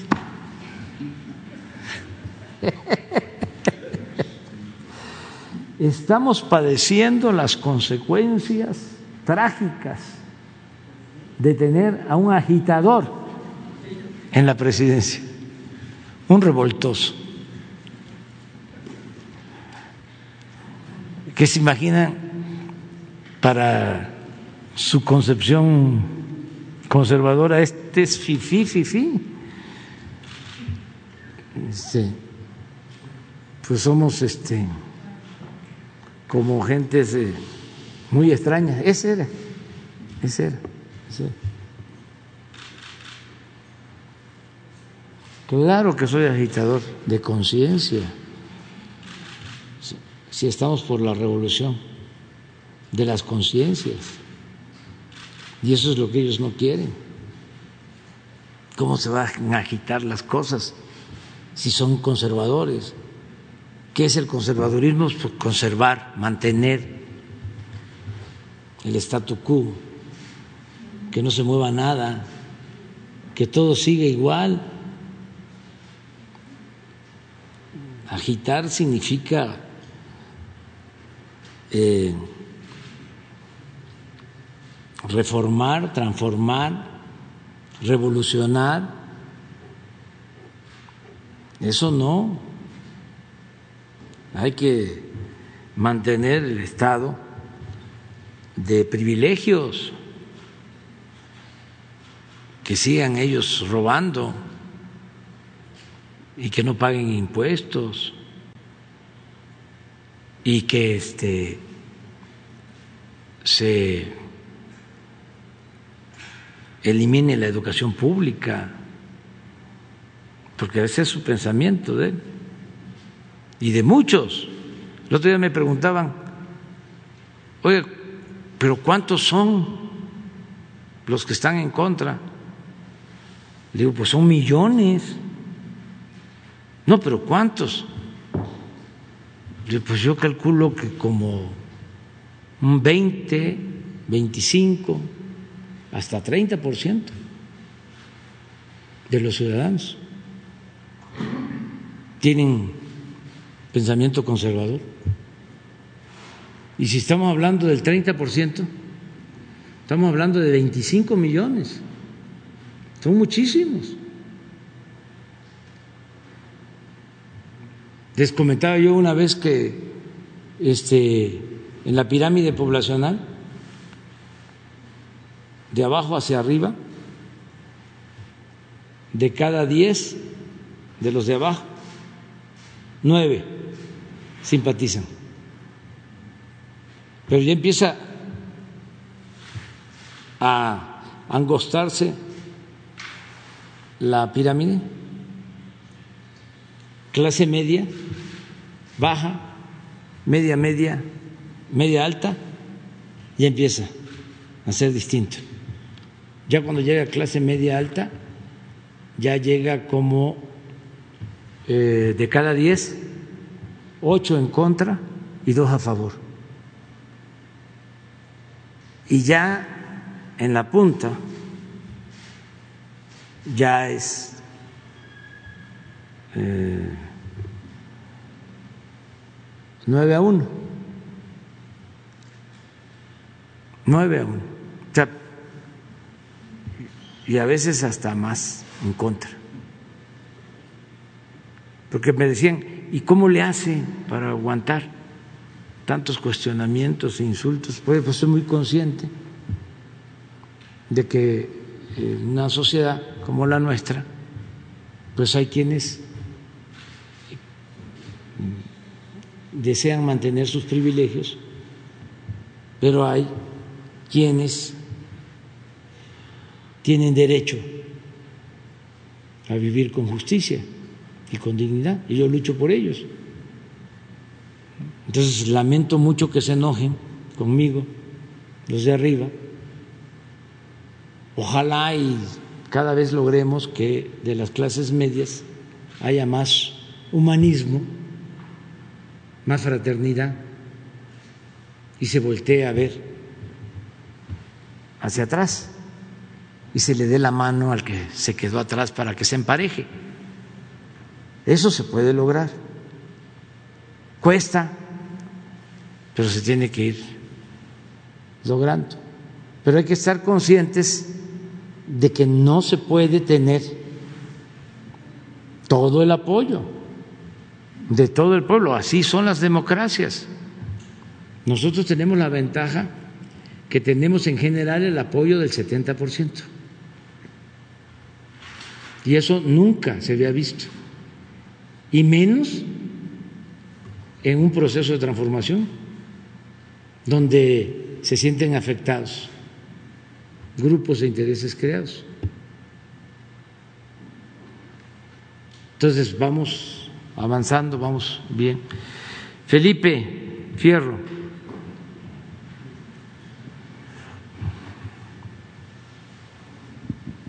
Buenos días, señor presidente. Retomando el tema de la marcha de hoy, ¿cuál es su pronóstico después de lo que bueno que este primero garantizar el derecho de manifestación. Y defender a las mujeres. Es algo hasta sagrado. Yo mismo soy lo que soy por mi mamá. Influyó también en mi formación mi padre, pero fundamentalmente mi madre. Había más matriarcado que patriarcado en mi familia. Mi madre votó por a doña Rosario cuando fue candidata a la presidencia.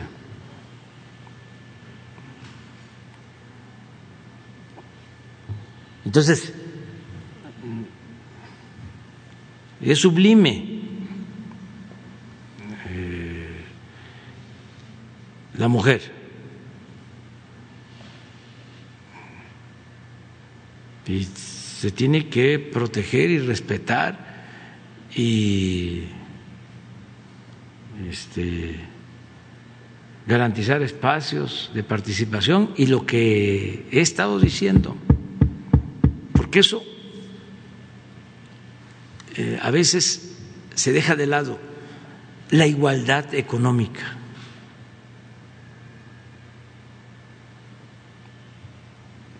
No puede haber feminismo sin la lucha por la igualdad económica y social. Eso tiene que estar en el centro. Entonces, todo el derecho de manifestación, de protesta, lo que no este, estamos de acuerdo es en la violencia, no coincidimos en eso. Como nunca se establecieron vallas. Ah, por lo mismo, porque esperan que haya heridos o cosas de esas. Inclusive el gobierno de la ciudad advirtió que era muy peligrosa la marcha. Sí, sí, porque este hay mucha infiltración del conservadurismo de derecha. Mucha infiltración. Y entonces lo que quisieran es este hacer un espectáculo de violencia, que pudieran quemar las puertas del palacio, meterse incluso al palacio, a la catedral, para que sea noticia mundial. Porque a ellos no les importa el daño que le puedan causar al país. Es que esta lucha que estamos este, librando no es por el gobierno, es por la nación. Son dos proyectos distintos y contrapuestos de nación. Y en eh, sentido estricto es una lucha de poder, en dos concepciones de lo que es el poder. La concepción nuestra del poder es que solo tiene sentido y se convierte en virtud cuando se pone al servicio de los demás. Y para ellos el poder es el privilegio de robar y de mandar. Entonces, eso es lo que está en el fondo. Si no, no pasaría. ¿Cuándo se había visto esto?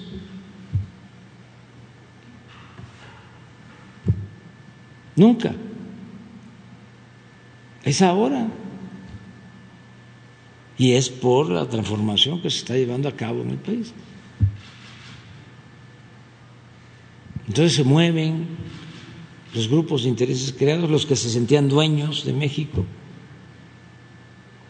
Eso que decía de que tienen dinero para contratar un, un globo, pues tienen para eso y para más. Pero eso no es problema que pongan globos y que este, contraten granjas de bots para que aparezca en las redes y sea muy visto. Eso no es problema. Y eh, los contenidos, las protestas por los feminicidios, todo eso es un derecho, es la libertad. Lo que está mal es utilizar la violencia con propósitos politiqueros, valiéndose de una causa justa, repito, noble. ¿De cuándo acá salen estos feministas? Es que no puedo hablar mucho, no puedo hablar mucho, me tengo que autolimitar, pero también se los dejo de tarea. Y a todos, reflexionemos. Cuándo el conservadurismo ha defendido los derechos de la mujer. ¿Cuándo? A ver, que me respondan eso. ¿En dónde?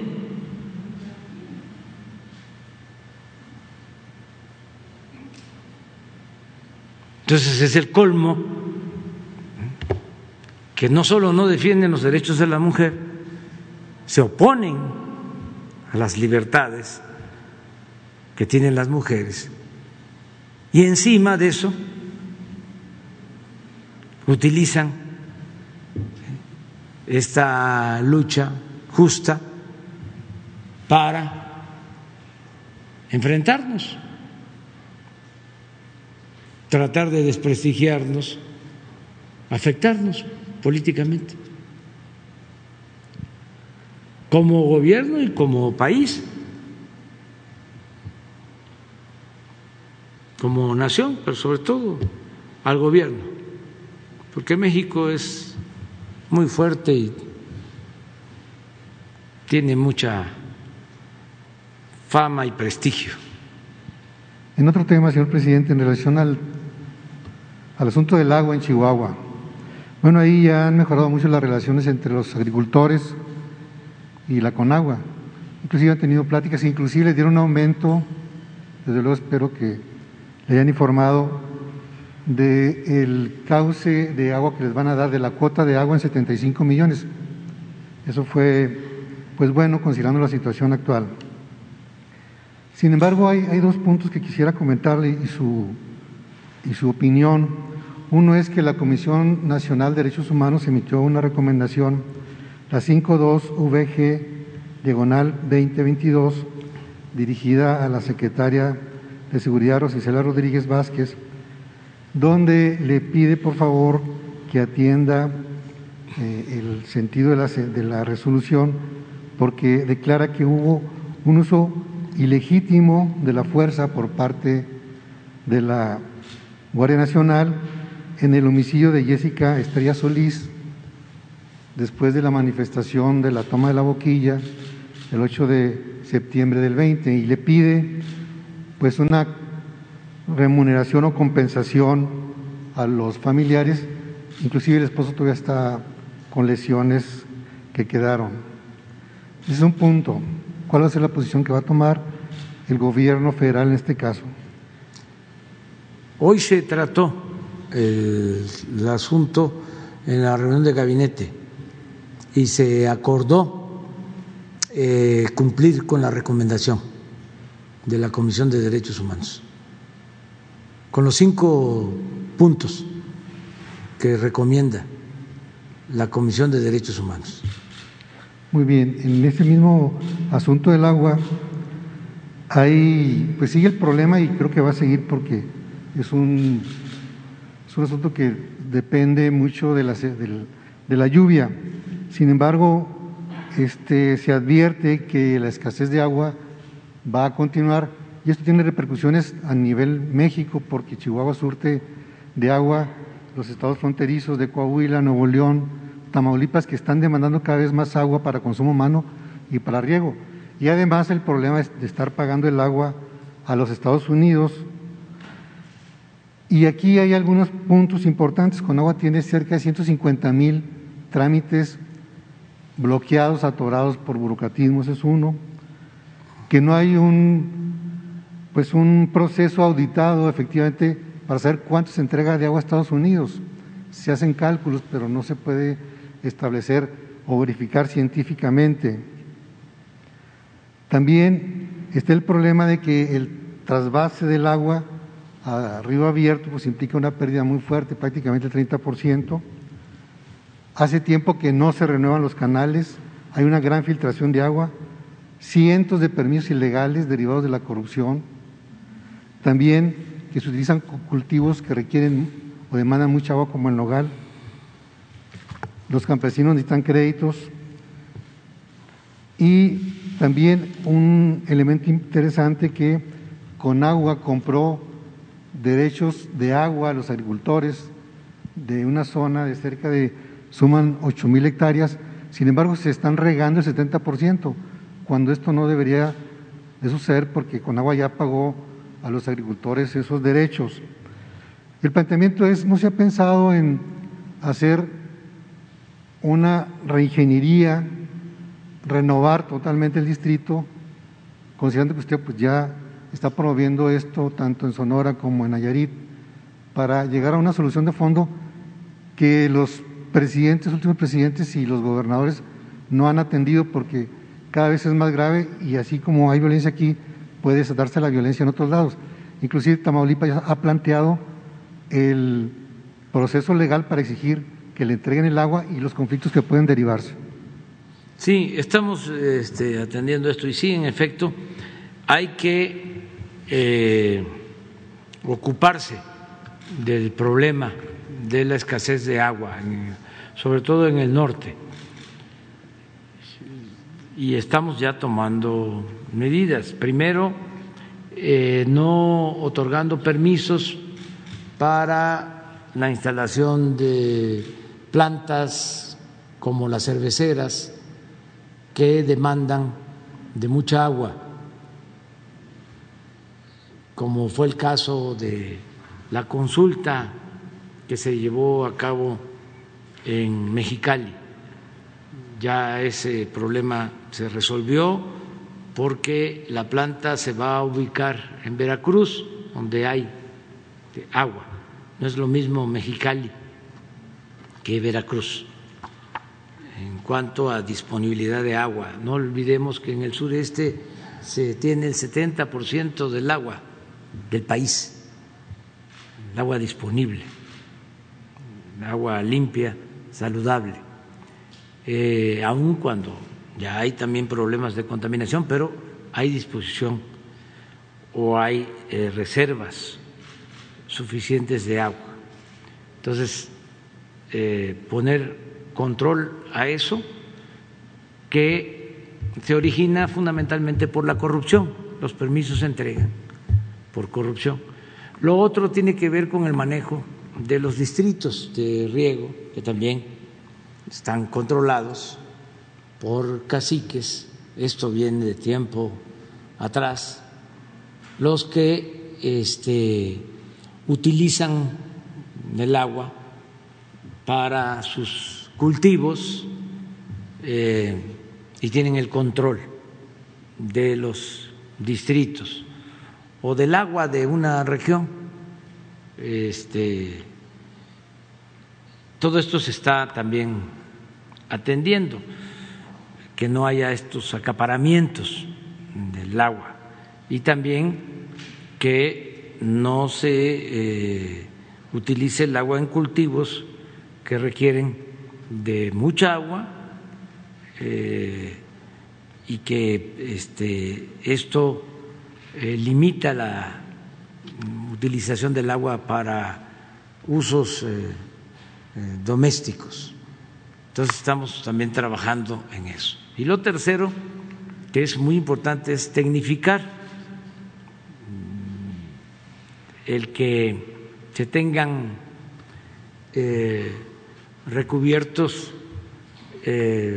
los canales, que no haya fugas. Esto tanto en los sistemas de riego como en los sistemas de distribución de agua en las ciudades, porque hay una fuga promedio en las ciudades de cuando menos el 30% del agua, porque se trata de tubería ya de mucho tiempo y no se invierte en estar eh, cambiando esas instalaciones eh, cuando eso significaría eh, ahorrar mucha agua y otras medidas, pero sí estamos en ese camino, no es fácil, va a llevar más tiempo. Lo importante es que no se retroceda, que este, no se vuelva a lo que sucedía antes de que entregaban estos permisos, por ejemplo, lo, de Mexicali, que no se regrese a lo que pasó en la laguna, que ya esos modelos productivos no se sigan eh, promoviendo. En el caso de la laguna, la siembra de la alfalfa, sí es muy importante la producción de leche en la región, muy importante. Y es una fuente también de ingresos y de empleos. Pero es mucho el consumo de agua, entonces se agotan los mantos acuíferos y ya el agua que se extrae es agua de mala calidad, incluso con arsénico. Ya eh, eh, un agua que afecta la salud. Entonces ya eso no puede seguir pasando, sucediendo. Entonces nosotros vamos a ir resolviendo todo esto, pero va a quedar pendiente mucho. ¿Habrá algún punto para realizar algún plan o sí, concretamente en la zona del, del, río Conchos? Vamos a, este, a seguir trabajando en Chihuahua, en todo lo que tiene que ver con el agua y en el norte en general. O sea, yo creo que a partir de tu intervención eh, le vamos a solicitar a Germán Martínez de Conagua que nos presente un plan y sobre todo un pronóstico de cómo vamos a estar en cuanto a la temporada de seca. ¿Qué podemos hacer este, para prevenir por la posible escasez de agua en el norte? Muchas gracias. Bueno, ya. Eh, mañana sí. Hoy sí, vamos ahorita al acto. Y este sí tengo trabajo aquí de oficina. Sí. Bueno, mañana. Ah, tú que vienes de lejos, te quedas y para mañana. Tú también, dos, tres, cuatro y cinco. Pura mujer.